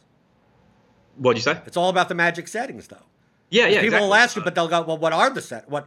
Right. Like, right. Well, and like even that, I definitely don't spend nearly as much time like reviewing slates or lineups or anything as I should, but using something, and again, for FC, it's Lineup Rewind, like even to figure out the settings, it all depends on like what your process for building lineups is. Like I can tell you what I use and it's going to be completely useless because you probably build your lineups in a completely different way than I do. And you don't need to have the same settings as me. It's like, go in, spend time, just, I think Dink said it on a show I watched a while ago. The point of the optimizer is just to efficiently build the lineups that you would build if you were building them by hand. So spend the time figuring out, if I do this, what happens to my lineups? And then at some point you'll get to where it's like, okay, I'm getting a good mix of lineups. The lineups look the way I want them to. These are the settings I should use. Right, because let's take Excel, for example. If I wanted to show I built a little marbles example for the pregame show, showing expected value and duplication. Like if I ask you, Adam, build me that same thing to show the same. You could use different formulas. You could have different boxes. Like right. Like I used product this of this thing, and you're like, no, I'm going to set up an array and do it this. Like there's multiple ways to do things. And an optimizer, right, like a lot of people ask me like what my randomness is, and I go zero. I go, so you don't have any randomness in your projects. Like I'm just using the optimizer to build the combinations of lineups I want. Right. Once I know that, I could change the projections. Like sometimes, right, in basketball, you're like, I'm getting too much of this guy. Even when I put in, I only want 20% of him. So it's like, screw this. He's a 47 point projection. I'm 42. Right. Like so you could do that, right? Because what I could do is increase the randomness, but that'll also increase the randomness of everyone else. Right. It's like, I like the lineups the way I am. I just want less of this one guy, and then I'm good. And then you take a look at what people ask me, what the ownership, like sometimes I'll use the ownership constraints, min and max ownership. Go, what's a good one? I go, well, it depends on what the ownerships of the lineups that are on that slate. Right. On a 4-game basketball slate, I mean, the optimal may have 360% ownership because how many players are there to choose from? On a large slate, maybe that's 60. And maybe you're wrong. Maybe there is no number. It's just, it's a blunt tool of like, I just don't want these chalky pieces together. I'm going to solve this problem with this setting, but I could solve that problem with probably 4 other settings. I just find it easier to do it this way. It really goes back to just, and you said it before about, about familiarity with optimizers, just know what you're doing in and out. Like, know if I change this, it's going to have, like, if I change this to do this, it's probably going to have the unintended consequences of doing X, Y, and Z also. And so, like, you just really need to be aware of, like, how to do every single thing to make the lineups look the way that you want them to. There's no, like, magic setting. It's just everything interacts together, and it just takes time figuring out exactly how to make it all work in a way that you want it to. Right. People will ask, why am I getting Jason Martin as a 2K one-off in all my lineups? Right? And I go, you know why? Because you're trying to play the 2 most expensive pitchers and the 2 most expensive stacks together. Like, just like that is what it is. Or you'll get the opposite of, why is Otani in 87% of my lineups? And I'm like, well, you're trying to play 2 cheap stacks together, and you have a high salary floor. Like, you're forcing the optimizer to spend 49.8, and it's like, well, that's the only way. Otani at 6,400 has to be in, like, all your lineups then. If you want to play this Pittsburgh Rockies combinations in half your lineups, like that's just, to me, that's just common sense. But it starts with, what lineups do you want to build? And I think that frustrates people. That I think, Adam, do you think people see guys like you, me, Alex build, use these optimizers, and what they're seeing is they're starting from the second step. They're like, oh, I just see a guy putting in a bunch of numbers, and then cutting out some lineups here and moving some lineups there and kind of whatever and sculpting things. And then there's like, I want to learn how to do that. It's like, no, they missed the first step of what lineups do I want to build? And then we get into how do I build those lineups? Yeah, I mean, I think it's just one of those where like, and it's like this with anything, you know, anything that people are relatively good at that you're less experienced at, you kind of like have a tendency to just like, you assume, not acknowledge how much time they spent getting like that first step done and like understanding what they're doing. Like, and that's why I think that's why it's so frustrating with the like the unique and randomness question, because there really is no good way to explain it. Like people will come to me, you know, and like, oh, well, I'm getting, like you said, you know, I'm getting too much of this guy because I told it to give me 40% of X and 28% of Y. And I'm like, okay, well, for me personally, I cap everyone at 100% and I let it do its thing because I have other ways to get it to do what I want it to do. So I can't even tell you how to fix your problem because I don't do the first step the way you do it. Right. Like there's just so many different ways to do it. You kind of just need to take the time to get it to find some way to get it to do what you want it to do. And it's probably going to be different than how I get it to do what I want it to do. Right. I mean, in MMA, my process now, if I set the caps at 100%, I'd have like at all, I think people like randomness. I think people understand more than the uniques. To me, uniques are just all about diversification. It has nothing to do with like, yes, like, yeah. People? I don't think people understand that the correlation between your lineups is more of a risk management issue. So, for instance, you could have on a slate, you know, like we had a 6-game slate yesterday. It's like, if you wanted to build 150 lineups and have them all be White Sox and Blue Jays stacks, like your unique player is probably going to be one, right? Because, I mean, how many different combinations could there possibly be where there could be 3 uniques in each line? It's unlikely to. So if you make that strategic decision, your uniques would be one. On a 6-game slate, if you're like, I'm going to play 15% of every team, there's a lot more combinations. So you probably... if you only set one unique, like you're going to, which still could be fine. You just may have all of your pirate stacks may be just 1v1s of each other. And you won't have this specific pirate stack with Stanton because you only set uniques as one and it wasn't jamming and it was jamming and Judge into all of these lineups. Right. But if you set uniques at 2 or 3, it's going to be more divert. You're more likely to get Stanton instead of Judge in one of your pirates. Yeah, but it helps to avoid clumping, but it also, like, even that, it interacts with randomness, it interacts with your exposure caps. Like, if you have really, really strict exposure caps and a ton of randomness, it doesn't really matter how many uniques you have. If you have no randomness and no exposure caps, you're probably going to want more uniques because otherwise you're just going to get one-offs of your lineup all the way down the line, like you're building your top 150 cash lineups. Right. It's just, it all goes back to making it all work together for you.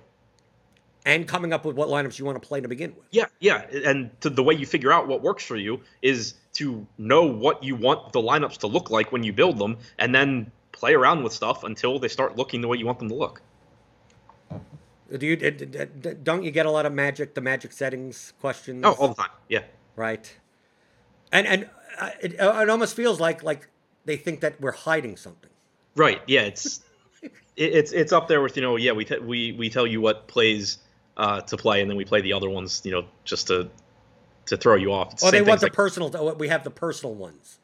Right, yeah. Because we understand that you play differently from Alex, and you play differently from Rinpak, and Steve plays differently. But I want what's your personal ones? What's your personal ones? And a lot. But people ask me, well, I could show you what I did last slate, but I could guarantee you that my settings on the optimizer are going to look way different today than they will yesterday. I can even tell you, like, I mostly, I mean, I adjust it to some extent, but mostly I'm using the same settings. I can tell you what they are, and you still won't build the same lineups I build because there's just so many other things. Right. Or people that want my MMA model that isn't a model. Right. It's like to me, that's the thing that cracks me up. It's like my process isn't that scientific that you can't replicate it, and it's like I'm just trying to be directionally accurate. You need my mop, dude. You can make this in 5 minutes. What am I? Yeah. What? So someone, a subscriber one time tried to pay me $1,000 for my Excel model for some sport, and I told him no. I was like, I'm not like trying to hide it from you or something. I was like, I would actually feel bad selling this to you because I think it's the most important thing that I use, but by itself, it's literally useless. Like you would not it wouldn't help you unless you're doing all the other things that I do, you know, in Fantasy Cruncher or whatever. Like, it's the final step for me. It helps me a lot, but it's basically useless to anybody else. Right. It's the numbers that I'm putting in that for what I'm doing on that specific slate, and it helps me be more efficient, but it doesn't, it's not predicting. It's not predictive. There's no prediction involved. Right. It's just saying, okay, how do I identify who has a higher inside the distance in round one and all that type of stuff in comparison to what I believe the ownership's going to be, in comparison to the projection around the industry. So I know that, oh, if I play a lot of this guy, I probably have to play a lot of that guy. Like, that's all it's really doing for me. I mean, mine chooses my lineups for me also. Oh, it does. Does it do your laundry? Yeah. But, I mean, again, that's – it doesn't build them for me. Like, I don't have my own optimizer. It just – you know, I have it set up to help me, you know, decide what the best lineups are I can play in any given contest. But, like, still got to put the good lineups into it for it to pick from. It's not going to be useful to someone that doesn't know how to use Fantasy Cruncher to build lineups. Right, or any other type. Yeah, of or lineup. Any. Right, yeah. It doesn't matter. Doesn't matter what it is. And there are features that some people use and some people don't use. Like they're I don't know, in Fantasy Cruncher, is there a function for like stack, having batters only in stacks? No. Or it's something that you don't even use then. Yeah, so I might not use, like, there's the thing with Fantasy Cruncher. There's like a lot of ways you can do pretty much anything you want. Sometimes it's just you have to like be familiar enough with it to understand like the workaround to get there. I'm not sure like off the top of my head how I would do what you said though. Right, like the fact of the matter is like it would be like you'd have to go in and say like if Max Kepler, then at least two of right, Luis Arias and whoever. Right, Lineup HQ, you have to do groups, but it's a type of thing. Why would it be useful? Well, if you're playing twins in your pool, and you don't want a Drelton Simmons as a one-off in any of your lineups because what's his ceiling, right? Nicky Lopez on the like, and that's what it's useful, and it makes it easy to just go click. And I don't have to worry about that. Yeah, or like one thing that I recently started doing because I kind of had found I was having an issue getting, you know, you mentioned like I think Daniel Lynch against the Astros yesterday. I was having an issue getting him even to get into Fantasy Cruncher lineups unless I really bumped his projection, in which case then he's getting into too many. And I know I'm going to get too much of him because of how contrarian he is and because I bumped his projection. So I've started – and like also I bump his projection, then I'm going to get less Astros and all of that. But like the other day, I was like, oh, I bet I could do this, and it's worked really well. Just going in and saying, taking every hitter on the Astros and saying, if less than one, then bump Daniel Lynch's projection by 25%. Right. Like doing stuff like that, you know, works. Right, but that's not a that's a magic setting. It's like that it accomplished the thing that you needed to do. Right. On that specific thing. It's problem solving. You need to be familiar enough with your optimizer to when you say, oh wow, I like this is a problem. I wonder if I could solve it this way, to like know how to go do it. Right. Just like last year, you complimented me. I always think people hate me. So like anytime that I get a compliment, I'm just like, okay. Really on the slant. What?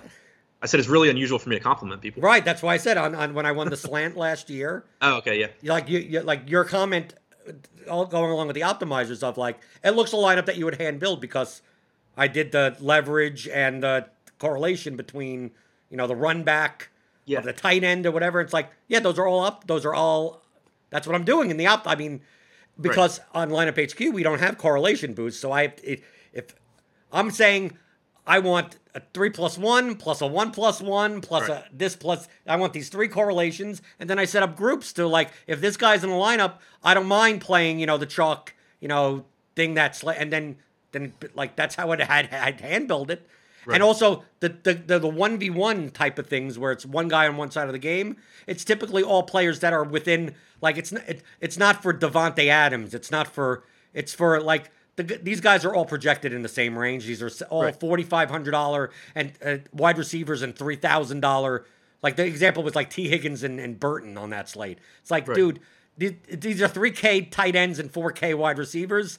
Like the variance between any of these $4,000 wide receivers, 8 of them versus 6 of the tight ends, if they're all about equal. So if I'm going to play 2 of them, let at least them be in the same game. Like, yeah, may as well have them together. Right. Yeah, you're going to play them anyway, just get them together. Right. So, I mean, but that's all done through optimizer groups and settings and all that for the lineups that I want to build. With a correlation boost, you could do the same thing, but it's not hard. Like, the difference is that you're making it more likely, but not 100% likely. Right. Yeah, exactly. I think, yeah, I always forget how I build NFL lineups until like I'm up the entire night before opening week. But yeah, I think I usually use correlation boosts, which again, yeah, it gives me more lineups like that, but not, I want to say like I force stacks. I definitely force stacks, but then I think I use correlation boosts on like, the one, you know, the 1v1, like, you know, Bengals versus Bears secondary receivers or whatever. Right. But you're not guaranteed to get it because it's going to boost it up 10%, but it may not be meant beat out the projection of some other player in the lineup during that run. Me, I without a correlation boost, I just have to just force it. Yeah. So that's the tilt in my head, doing it that way of luck. Seeing, I think one slate, 2 years ago, like it was a lineup that that won the Millie Maker, and I was playing the Millie Maker that I could have won. Yeah. But it was a lineup that I couldn't have made. Like, you understand? You understand what I'm saying? It's like it's the teams. It was the idea, but because I was I think we had that slate with the Chiefs. I remember last year, everyone was running it back with like Denzel Mims or something. Oh yeah, right. And it's like what was it, Berrios? Yeah, Berrios. But I mean, I don't think you might as well just not have run it back with anything. Right. Right. Yeah, and if you forced yourself into a run back, you'd look at the winning lineup and go, it was a Chiefs 3-man stack and all a bunch of players that you played a ton of. Yep. But since you were forcing in a run back, you could have never possibly gotten that line. Yeah. That's one thing that I tried to be better about. I think last year that I had always felt I struggled with was just going through the slate and finding spots where it's just like, okay, you really don't need a run back here. Like this team's going to get theirs regardless of if the other team scores, you know, for example, the Chiefs and the Jets. That's something that like I started trying to be better about. I feel like it gives you somewhat of an edge if you're willing to like go game by game and at least think them through like that. But it's also like easy to screw up. So I'm always hesitant to do it also. I get tilted I get my frustration. Maybe you could help me here with NBA. Since I consider you to be great in NBA. Thank you. There is negative correlation in NBA. Yeah. The problem is that like I make like when one person shoots, the other person can't shoot. Like if you have like multiple jump shooters on a team, like why would you be playing three of them? Right. But the problem is that sometimes all three of them do get there for their prices. And I end up making groups.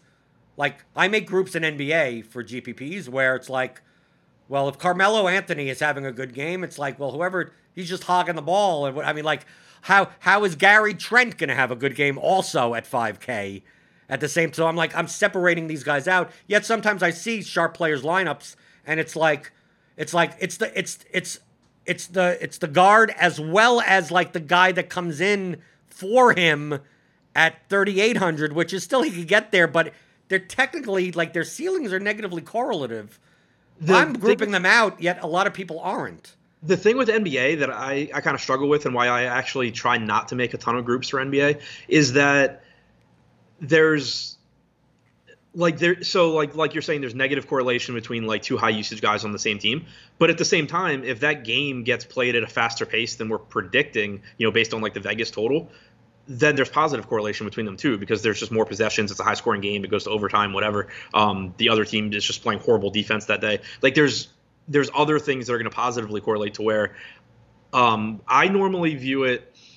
I group based on positions, obviously, like, you know, or at least on most slates, like there's obviously exceptions, but I group based on positions so that, you know, I'm not playing like backup centers with centers or whatever. Right. Like you wouldn't play like backup centers with starting. Right, yeah, backup centers is the one that really, you know, obviously stands out. And then also, a lot of times I'll group by salary, but I also won't, I won't X them out. Like Kawhi Leonard and Paul George, you know, I'll say like, if two players from the same team over 8,500, then one player from the other team projected for at least 25 points is, I think, a good way to do it. Right, I what you're describing is kind of the mentality of what I do with groups with the... Yeah. With the run, like I'm more likely to play if I play one guy from one side of the game, I'm going to play a guy from the other side of the game because they're going to be correlative as long as the pace and the total goes up. Right. But you're doing it with a correlation boost, Yeah. I'm doing it with just straight up like conditional groupings of like. I do it with conditionals. So that like, yeah. So like I can't have Paul George and Kawhi Leonard in the same lineup because they're on the same team and they're both expensive unless I have some guy from the other team, like basically the top scorer from the other team. Right. Because you want all of them to hit their ceilings because it goes to triple overtime. If two 10K guys from the Clippers each score 55, 60 points, that doesn't really happen unless one of the top scorers on the other team has a big game as well. Right.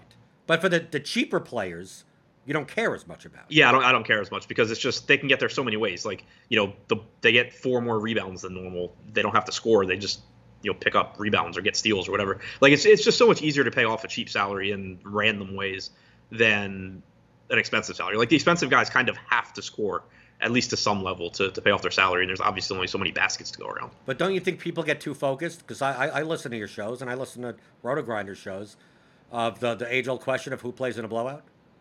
Yeah. Like, that's the outcome.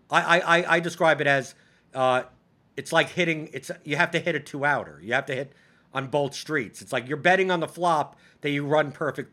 Cause not only does the game have to blow out, but then the game has to blow out. That guy has to get, you know, he normally plays 12 minutes, and now he's playing 26 minutes. And then he also has to be efficient enough to put up a 40-point game in that scenario. That why are you worried about who plays in a blowout? You should just worry about who's going to do well in a close game. Right, yeah. And also, if you're playing that blowout, that random blowout guy, you also need the actual starters ahead of him not to have done well enough in the 3 quarters of blowing the other team out that you just need them anyway, right? Because I'm assuming you're not playing both sides. You know, you're not playing the starter and the backup. So, that's always people get so caught up on that. It's just like it's hard enough to win tournaments. You don't need to just make your life miserable on top of it. Right? Showdown, I could understand. Yeah, showdown makes sense. If you want to build an entire lineup around a game script, like in a showdown format, that's one thing. But when you're talking a slate where you can just choose guys from another game, and where, you know, a blowout means that a team scored a lot of points in a hurry, and so guys are just typically performing at an above average rate, I don't understand it in like a full slate at all. Do you play heavy in showdown formats? I started playing cash a bit heavier last year, especially during postseason. That went well, so I think I'll get back to doing more of that. I hadn't really before, but I think showdown formats in general, I kind of had learned last NFL season. I started playing a lot of just like I'll play one lineup and just play it in everything. And I feel like people make a lot of mistakes, and I've made pretty good money across showdown. But you're not playing large field. You're not. I mean, I throw it in there. But I'm saying you're not doing the thing of like you're gonna play the lineup that's least duplicated. Like I typically don't 150 max showdown. Okay, so you do the exact. I play no cash in showdown. It's surprisingly good. Surprisingly, NFL or everything, even like NBA. And I mean, NFL's the best, but like NBA playoffs went really well for me because also it's like I said, I'll throw it in tournaments too. I win a surprising number of, you know, decent sized tournaments with just what I think is the best lineup, and you know sometimes it's duplicated a couple times. I had one big NFL slate last year where I just happened to have like a 1v1 receiver off of the cash lineup that everyone else played, and my guy came through. So like I just single-handedly took down tournaments, which is awesome. But yeah, like I've done well enough in tournaments with my cash lineup too, and then also, you know, just winning head-to-heads and stuff that there are some slates where you end up being really heavily duplicated, but there's a lot where I think people actually make mistakes.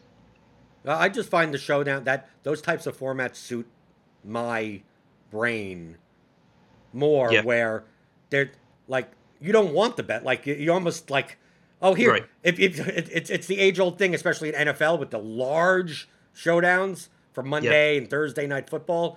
And you'll hear it on any show around the industry. In a showdown format, if you build your lineup and you're like, oh, I think this looks good, then it's horrible. It's probably not. Right, yeah. It's probably horrible. Probably the worst. And I think people get too caught up. I know Colin Drewby does a lot with the correlations. Yep. And I found it from looking at the CSVs that there's more, that you have a higher expected value playing fucked up shit. Yeah. Like playing for chaos. But obviously you're more likely to retain equity with the correlated ones. Right. So it's like, if you want to play the highest EV lineups, you're playing the lineups where you're playing two running backs from the same team. You're playing a wide receiver, the high-end wide receiver at the captain without his quarterback, right? You're fading the defenses. Right. Because for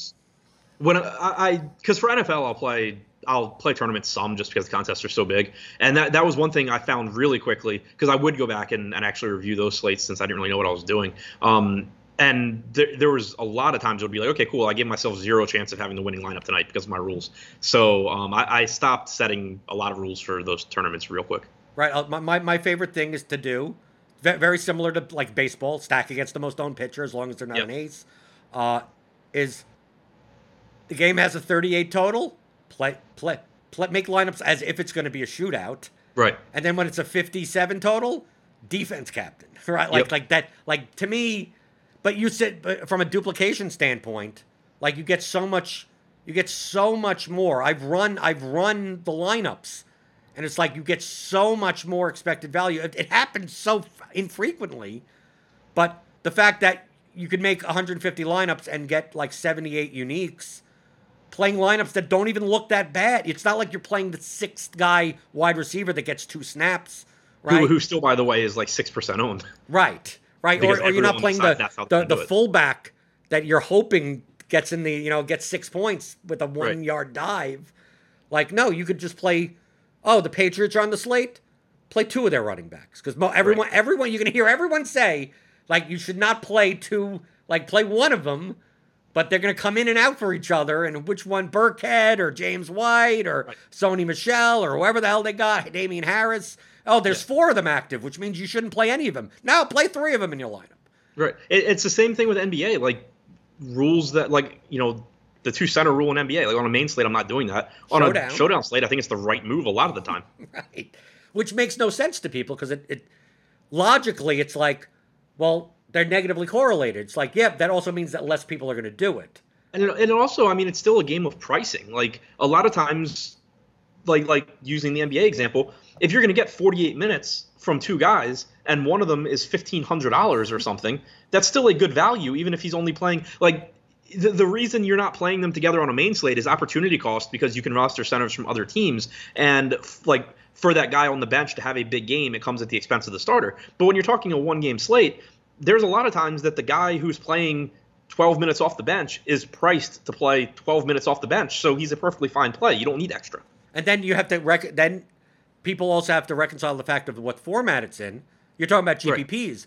In cash games, a lot of times it's optimal that when Embiid is out to play $3,800 Dwight Howard with $3,200 Tony Bradley and just get all their center minutes. And then people would look at you and go, well, I thought they're negatively correlated. It's like, well, it's cash. We don't need a ceiling score. Right. I just got 48 minutes for $6,800 or whatever. Right. I think that's the jump that we're talking about from that 2014 era feel player to going up to the 2021, like math, game theory, strategy. It's not a complicated math. It's just kind of thinking non-linearly is all based around the fact that there's no black and white. There's just a lot of gray, and I call it the levers, right? As one lever goes up, another lever goes down. Right. And you're like, well, you shouldn't play two centers together, but you could because it actually increases your median, but it decreases your ceiling. But what contests should you prioritize median? Well, cash games. Which ones should you prioritize? Ceilings, GPPs. And then what people do is that they don't take that into it. They just look from a perspective of DFS is a game of predicting what's going to happen in tonight's games and not a game about beating other people. Right. And then they look at you and they get confused about, well, on one show you said to not play the center, right? Imagine doing an NBA showdown show for a main slate show and doing a cash GPP and showdown. Every on that exact example of the two centers, you'd say different things on each thing and someone would listen and go, this guy's trying to cover all his bases. This guy's a fraud, right? Yeah, exactly. Everything is like you said, it's a sliding scale. Everything's on a spectrum. It's if this is going to be the case, which we think it is, then this is a good play. But if this were actually the case, then it's not a good play, and you actually should do the opposite. Like everything is on a spectrum. Like I, I think the example that people used when I was like kind of learning was like Clayton Kershaw. It's, you should understand that in most cases, you know, Clayton Kershaw against a really bad team is a good play. But if you know for a fact he's going to be 99.5% owned, he's a terrible play. Like that should tell you that there is some spot where he goes from being good to bad. You just kind of have to figure out where that is. Right. Where is the spot? Right. Typically by teaching in extremes, right, it helps people get that a little bit more. Yeah, exactly. Like, oh, if you were playing a 100-man contest and you were the only one without Clayton Kershaw, what needs to happen for you to win? Him to fail. And you win. It doesn't even matter what the rest of your lineup is. Your lineup is one pitcher. Like, we even decrease it. You'd all you have to do is select a pitcher on the slate, right? Clayton Kershaw is in 99% of lineups. Shane Bieber is in your lineup. Even if you think Kershaw is a bit like he's not going to win 99% of the time, and especially if 99 people have the same lineup, right? Now it doesn't even matter at that point. Right. Yeah. It's just. There are so many. To me, that's like one of the easiest ways to actually think about probability, because I know that's something that's just a lot of people struggle with is, you know, like that things are really, even if something's likely to happen, it's still not going to happen a lot. But it's just to like think in terms of extremes, like you said, even if you know it's not a practical example. If you can get to a situation where you say, oh, well, I wouldn't do this if that was the case, that tells you there is some spot where you wouldn't want to do what you think is the quote unquote like best play or best thing to do. Right, it's those probability things. Like I had someone the other day complain to me. I looked, and this is Slate. We have Slate IQ, which is the top stacks tool. It's a similar type of thing. I've looked at Slate IQ every day this week, and I played the top stack, and the top stack didn't win. Like in the entire week, and I'm like what percent? Yesterday was the Houston Astros to win. They were the top stack at 9%. I said, so 91% of the time, they're not the top stack. Right. Right? Yeah. So what are you complaining about? Like, okay, you looked at an entire week that the top stack at most a lot of times, maybe sometimes we'll get a 20, sometimes. Right. In which case, like, yeah, they're twice as likely as the next highest team, and they're still 80% to fail. Right. So like but that's, to me, that's the probability. Yeah. And then finally he said, it's like, oh, now that you put it that way, yeah, you're right. I shouldn't I didn't think of it in terms of they're at 91% not to. It's like, right. Yeah. You flip it. And yeah. Like Josh made that point this morning. I think we were talking about like the Blue Jays or something. And someone said that like the Blue Jays have been failing a lot lately or something. And Josh is like, at whatever their top stack percentage is, like, you literally have to play this slate for a month before you think before they actually would like be expected to hit to win the slate, you know, because it's like 1 in 30 or whatever. Right. I made the example because someone, I was trying to help someone that was you know, building a lot of lineups and not succeeding over a long period of time, and I said to him facetiously, this is why I'm an asshole. I said it could be it's possible that you're the greatest DFS player of all time. And he goes, what do you mean? I said, how long have you been on this losing streak? He goes, said the whole MLB season. I said, okay, it's quite possible you're the greatest MLB DFS player ever. And he goes, I don't understand, but I'm not winning. I said, you're right, but it's possible that the greatest DFS player of all time could lose for 4 months straight. Right. So it's like, so just saying that you're losing doesn't help me. Like you have to understand how much variance there actually is. And I put things into perspective because he's only playing large field GPPs. And I'm like, if you could build, I gave him an example. If you could build one lineup that is the highest, definitively the highest EV lineup that you could possibly build for this contest. And I say that it's 2x your entry fee. So you put in $1 and you get back 2, which I'm not even sure if those lineups even exist. So, right, most of the time, maybe you get to like $1.50, $1.60, maybe. More in Showdown because of the duplication. But I said, okay, these lineups don't even exist, and they're 2x your entry fee on average over a million whatever. I said it's a 50,000 entry fee contest. Okay, so this lineup has twice as more shot to win than, and let's say all the other lineups are one. I just like make it easy. It's twice as more likely to win than everyone in the lineup. That means you'll win once in 25,000 slates. I said, okay, so if you were to play the highest expected line, both single one in every day, said. You'll win a GPP like maybe before the time you're dead. Right, exactly. Like maybe, and that may not even happen, right? The variance, right? So let's say you play 150 of those. Okay, now you've reduced it to you'll win one in like 6 months. Right. Right? So like you could be building those lineups and like you're probably not to that extent. So now we bring it down to more normal $1.30, $1.20 type of EV type of lineups. You're playing 50,000 entry fee contests. Your lineups are only the big edge is having a lineup that's 20% better than the field's. Right. Right? And you're like, well, why am I unprofitable? It's like maybe this is the main reason. Lastly, do you agree with me? I think you're more transparent than most. I consider myself the most transparent, but yeah, I think you probably are. Right, but more transparent than most. Don't you think that this is the main reason why I am, that it's more helpful if your job is to help people. If you're a good player that doesn't care about content and doesn't care about helping people, fuck. If Brian Hooper doesn't want to show his fucking Roto Tracker, that's fine. If Mock Love and if they don't want to share their edge at all, that's what they should be doing, right? But if you are, wouldn't it be more helpful to show a realistic point of variance and downswings and those types of concepts through Roto Tracker charts, through those types of results?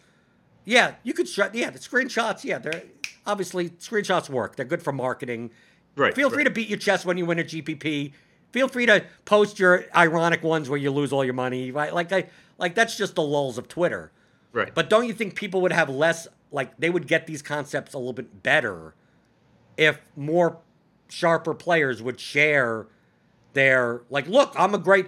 I play 150 entries. I know you've seen me win 2 GPPs, but I'm down on the year. Right. That like they would start to grasp these concepts a little bit more than thinking that you won $116,000 in MMA. It's like, dude, I spent $22,000 on a downswing trying to get to that point. Right. Like they think that I didn't put any money in for that. Yeah, and that's one of those. I mean, even as someone who obviously understands the swings at this point, it's still, I think, helpful for me when I see players that I think are really, really good, post theirs. Like I know Frankie Bourne posted his, I think at some point last football season where he had just won a big tournament, but it was at the back end of like some obscene downswing. And like, I've always just found it good for me. Like, 'cause one, it reinforces, that, it's not just you, like, everyone's going, everybody has them, but like it reinforces, because it's really easy. It's so easy when like you're losing to get caught up in like you're the only person losing when obviously you're not. But like so even from like a not only a this is just how it works thing, but like a everyone, even the really good players, go through these huge swings that seem like they're not going to end. Right, but wouldn't you get more realistic like questions as far as There's still some people, maybe not as much now as there were back in 2017. I mean, I still get YouTube comments or whatever, because there's trolls everywhere, right? Right, sure. It's have you ever won the Millie Maker? And I go, no. So why should we listen to you? Like, dude, like Alex never won the Millie Maker. I mean, like, right. Like if that's your like, oh, only good players win the Millie, like that's someone that just has no realistic like thing of what it is. Like what anything like how am I supposed to teach you if you don't understand that? Oh, they'll ask me, why don't I play the Millie Maker? It's because it's a fucking donkey negative EV contest. Right. Right? Yeah. If I had like unlimited money and didn't have the contest select at all, then yeah, sure, because it's like it's the softest tournament, but like I'm not gonna win it. I'd probably live like 5 lives before I win it. But I mean, my aim is to teach people. But dude, the last thing is, do you believe showing all of this? Like, are you on my side on, you're very transparent on the strategy show. You say what you think. I mean, there's nothing you say that you're saying to deceive people. There's nothing that I'm saying to deceive people. I'll get on shows before lock and say, here, this is exactly what I'm doing, right? I'm playing more of this and more of that and whatever. Let's see if it works out. Do you believe that even though you're pretty much teaching people how to play well, that 95% of people are just not going to do it anyway? So there's no that you're not on the Brick 75 camp of like, He's on the middle ground of, he thinks 95% of people aren't going to do it, but he's afraid of the 5% of people that are going to do and then end up in the high-stakes contests with him. But there are also some people that some sharper players that are like, I don't like the fact that that anyone's talking about this stuff, and I think guys should shut up. I think I'm kind of similar to Brick. Like, to me, I talked about it on Twitter kind of briefly with, who was it? I don't remember.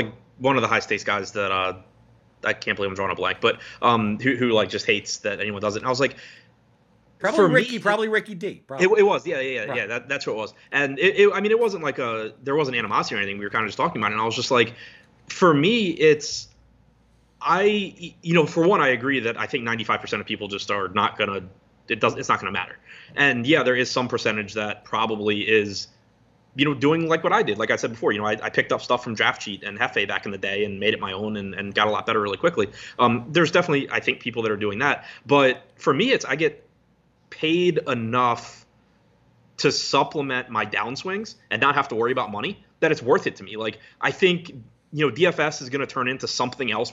Sports betting is the answer, but this economy is going to be, I think it's going to turn into DFS-style sports betting content. That's exactly what I think also. But I think that I don't think we're going to have this iteration of DFS for the rest of my life. And if I do this for 10 years, I'm going to have taught so many people to be good at DFS that I can't make money at DFS or something. That's not going to happen. I think it's more in my interest right now because I'm not independently wealthy that I'm paid enough, I don't have to cover expenses from DFS. I don't have to worry about those downswings. I've played DFS without any secondary income, and I hated it. It was just miserable for me. So to me, I said the conversation was with Ricky. I said to Ricky, I was like, yeah, if I win the Millie Maker or maybe, two, I would stop doing this probably pretty quickly. But right now, for me, just risk-reward standpoint, it makes sense for me to give a little bit to that 5% in exchange for not having to worry about money at all. Right. I mean, it's the same thing for me. I mean, the money that I make from doing content on RotoGrinders and obviously selling the course that I have, that pays all my bills. Right. All the profit from DFS just gets added to my bankroll and added to my bankroll. And I'm going to be doing the stuff that I do. I'm going to be doing anyway. I mean, it's like you're doing a show before lock because you're doing it. I mean, All you're doing is doing it in front of a camera and talking about it. All I'm doing is putting into words what I would be doing anyway. So it's to me, Raven one time posted some, and me and him are friends. He posted something tongue in cheek about, why touts would do whatever. And I just DM'd him and I was just like, if I paid you to do 2 hours of, to talk through your work, 2 hours, every day, and I paid you X amount, how quickly would you do it? And he's just like, oh yeah, I would take it. Right. So it's to me, it's just kind of, and it's not that much money. And make it clear, it's really not that much money. Yeah. I mean, it's enough, but I wouldn't do it for I wouldn't do it for what I used to get paid, when I first started out, but it's enough. Is that a shot at someone? What I used to get paid? Ask Eric. Eric was my first quote unquote employer in the industry. But add more funds? Yeah, Eric Bimefor, yeah. Yeah. It was called Slurve back in 2015. Oh, yeah, he probably played nothing, right? How much could he have paid? Yeah. No, I had equity in his startup. I think he paid me $300 once because he felt bad. But I went from there to FanVice and stuff. So, I mean, yeah, there's, for me, it's there's just like anything else. There's a sliding scale. Right now, it makes sense for me to do what I'm doing. I think that I am more than compensated for whatever edge I'm giving up. Do you believe that the reason why I don't I respect your content is because I see that I know that you're playing more in DFS than you get paid. Yeah. Right. It's the scale. To me, there's a difference between. Imagine you're making $2,000 a month doing content and playing $5 a slate. Right. To me, that's much different than getting paid $2,000 to do a content when you're playing $5,000 to $10,000 a day. Right. Where the content isn't the main income, it's DFS. It's just the recurring space underneath. I don't because there are a lot of people that have that mentality of like, because we see this debate come up like once a month on Twitter about can you provide content without like having skin in the game? And to me, for DFS as a game perspective, my answer is no. It's the way I view it is I think you can. Like, I think during that stretch in 2017, 2018 where I was playing really poorly, I think I was actually doing the best content work that I probably had done, just from like understanding, like I wasn't building good lineups, but I was like, conceptually I understood what I should be doing. I just couldn't figure out how to do it. I think my content was actually really good, but the way I look at it is, and again, like I was still playing, I just wasn't winning. But the way I look at it is, you can still, especially from like an analysis standpoint, I think if you don't have skin in the game, you still could provide useful information. You kind of have to prove it to me though. Like if you're someone that I know plays at a high level, and then you start doing content, I'm going to give you the benefit of the doubt and assume that you know what you're talking about. If you're someone that doesn't play, I'm going to assume that you're full of shit, basically, unless you really prove to me that like what you're saying makes sense. And, you know, it definitely makes sense with, you know, how strategy works and all of that. I think that's a pretty high bar. I don't think many people do it. I think it's possible, though. It's possible. I don't think anyone does that. I'm talking about the analysis that's what I call the explaining the projections analysis. Like, it's right. Quite like Evan Silva's matchups column. I'm not saying he doesn't know what he's talking about, but no offense, but that's not DFS analysis. Like, that's right. Like, you're giving me snap counts. You're giving me information that I could be utilizing for my DFS play, but you're not giving me DFS advice. Right, I don't consider that type of, if you want to, you know, I have no problem. I listen to MMA podcasts and read MMA stuff, and they explain how the fighters fight or whatever. Like, that has nothing to do with my process of how to make lineups. But like, if I wanted to know how these fighters fight, like, you're providing me with very valuable stuff. It doesn't help me in DFS though. Right. Yeah. I'm with you there. Like, I'll pull some stuff like, you know, from the matchups article or something. I'll be like, oh, I hadn't thought of that. I'm not really sure that, you know, like maybe I should bump this guy's projection a little bit just because I'm not sure that anybody's really paying attention to this. Like, I'll pull stuff like that. But yeah, if you're someone giving actual like DFS strategy, like, you know, this is how you should be approaching things, blah, blah, blah, it's really hard to make the case that you can do that at a high level if you're not playing, because why wouldn't you be playing? Right, because right, you'd be doing exactly what you're saying. Right. Like that. Like, there's still so much money to be made in DFS. Nobody's giving up DFS to like do content. Not any good player. Right. I don't think so. Yeah, I'd be shocked. Unless if 5,000 more people want to buy my course this year, maybe. I've said that before. Adam, in DMs, sometimes you get the random people that are like, "Can you build my lineups? You know, can you give me a lineup?" type of thing, that they don't even know what I do. They just saw I won something and whatever. Right. And my response is, I'm an asshole. I'm sarcastic. I said, if you pay me $75,000, I'll give you all my lineups. Right. Yeah. That's my goal every year, is to just make $75,000. So it's like, dude, if I don't have to have any risk and get $75,000, I will make you. And they look at me and like, yeah, but this other guy charges $10 a month. I'm like, yeah, because they're bad players. Like, no, right. no one worth their shit would be doing that. Yeah, people DM me for DFS coaching, and I'm just like, honestly, the amount of money you would need to pay me to get me to talk about DFS any more than I have to is just not worth it for you. I'd be ripping you off. Like, right, same thing for me. It's like, dude, I'm on every day. Like, right. if you can't learn by that, what do you need a private coach for? Right. There's nothing that I would tell you that's any different. Yeah, exactly. Ship my money DFS on Twitter. I'll eventually give you shit about buying a penguin. Yeah, I'm already kind of regretting that. Apparently, it's so out of my element. Did you buy the pudgy one, or there's another? Yeah, I bought the pudgy one. You know my stance on all this shit. I got none of this.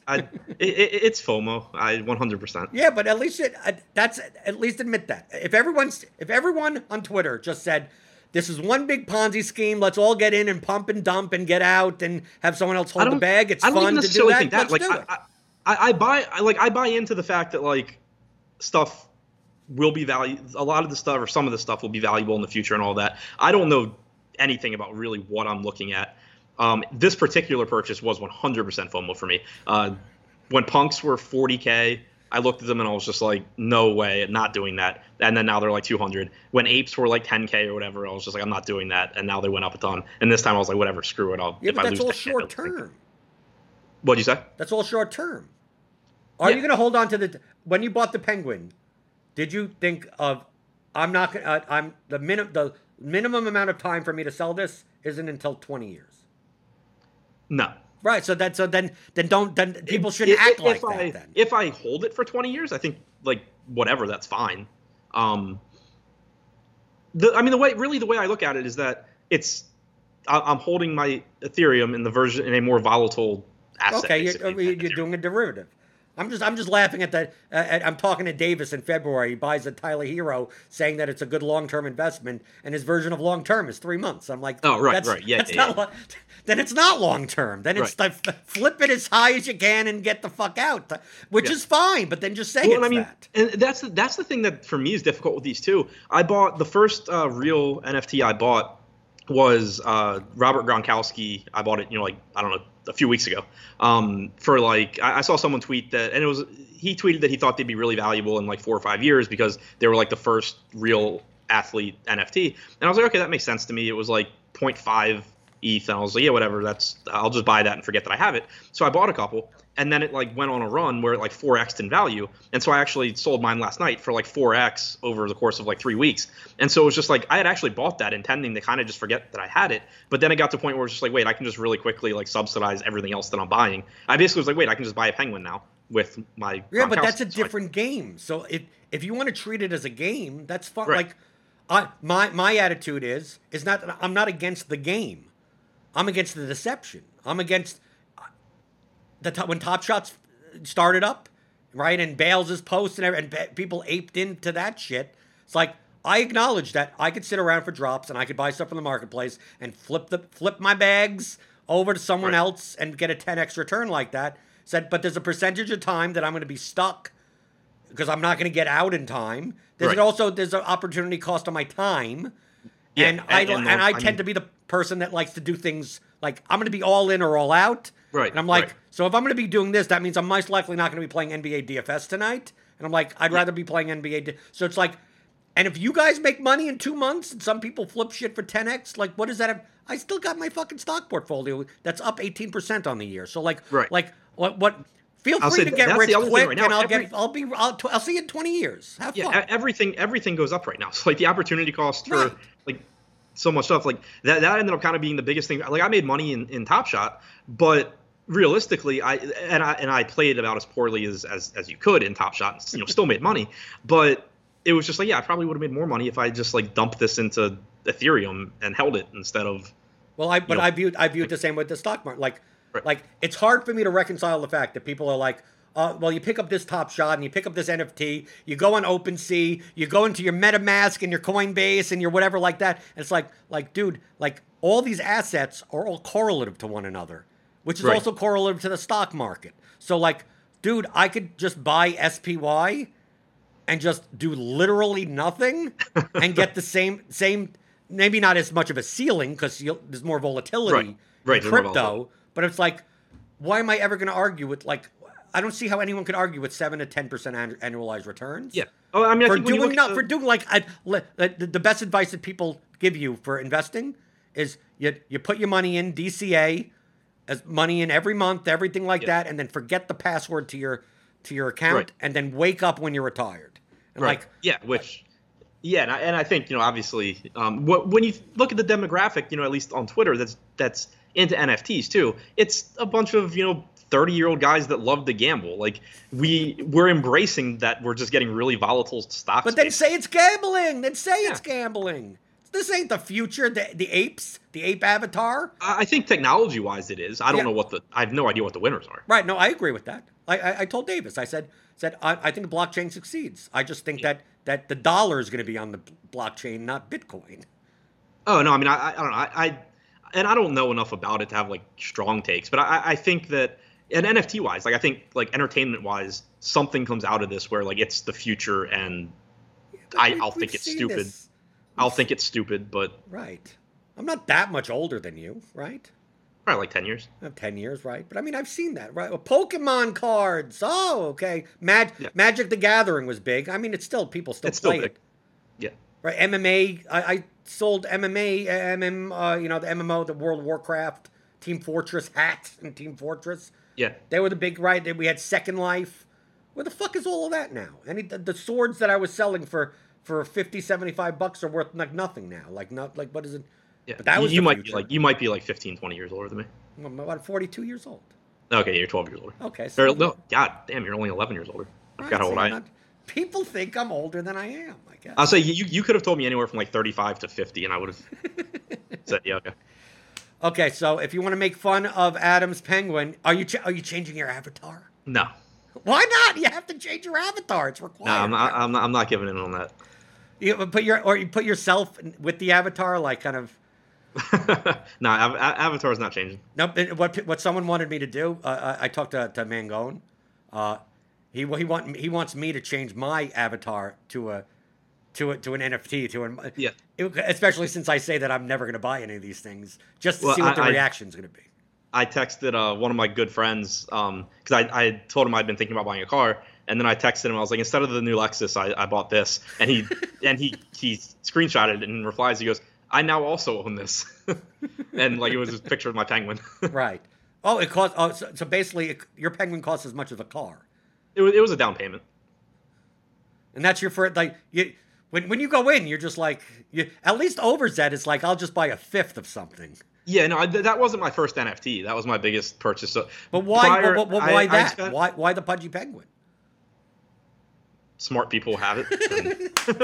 Yeah, no, my previously my biggest purchase, I'd spent like $9,000 on a Giannis Top Shot. This was like $11,000. You know, to most people, we sound very privileged. Yeah. Right. You bought the $20,000 worth of fake shit, right? Instead of a car. Yeah. Yeah. I live in the city. What do I need a car for? Yeah. Well, you need a car. Who cares? So, Ship My Money DFS. You can find all of his stuff at awesemo.com. And as always, the Theory of Daily Fantasy Sports 15-hour audio DFS masterclass at theoryofdfs.com.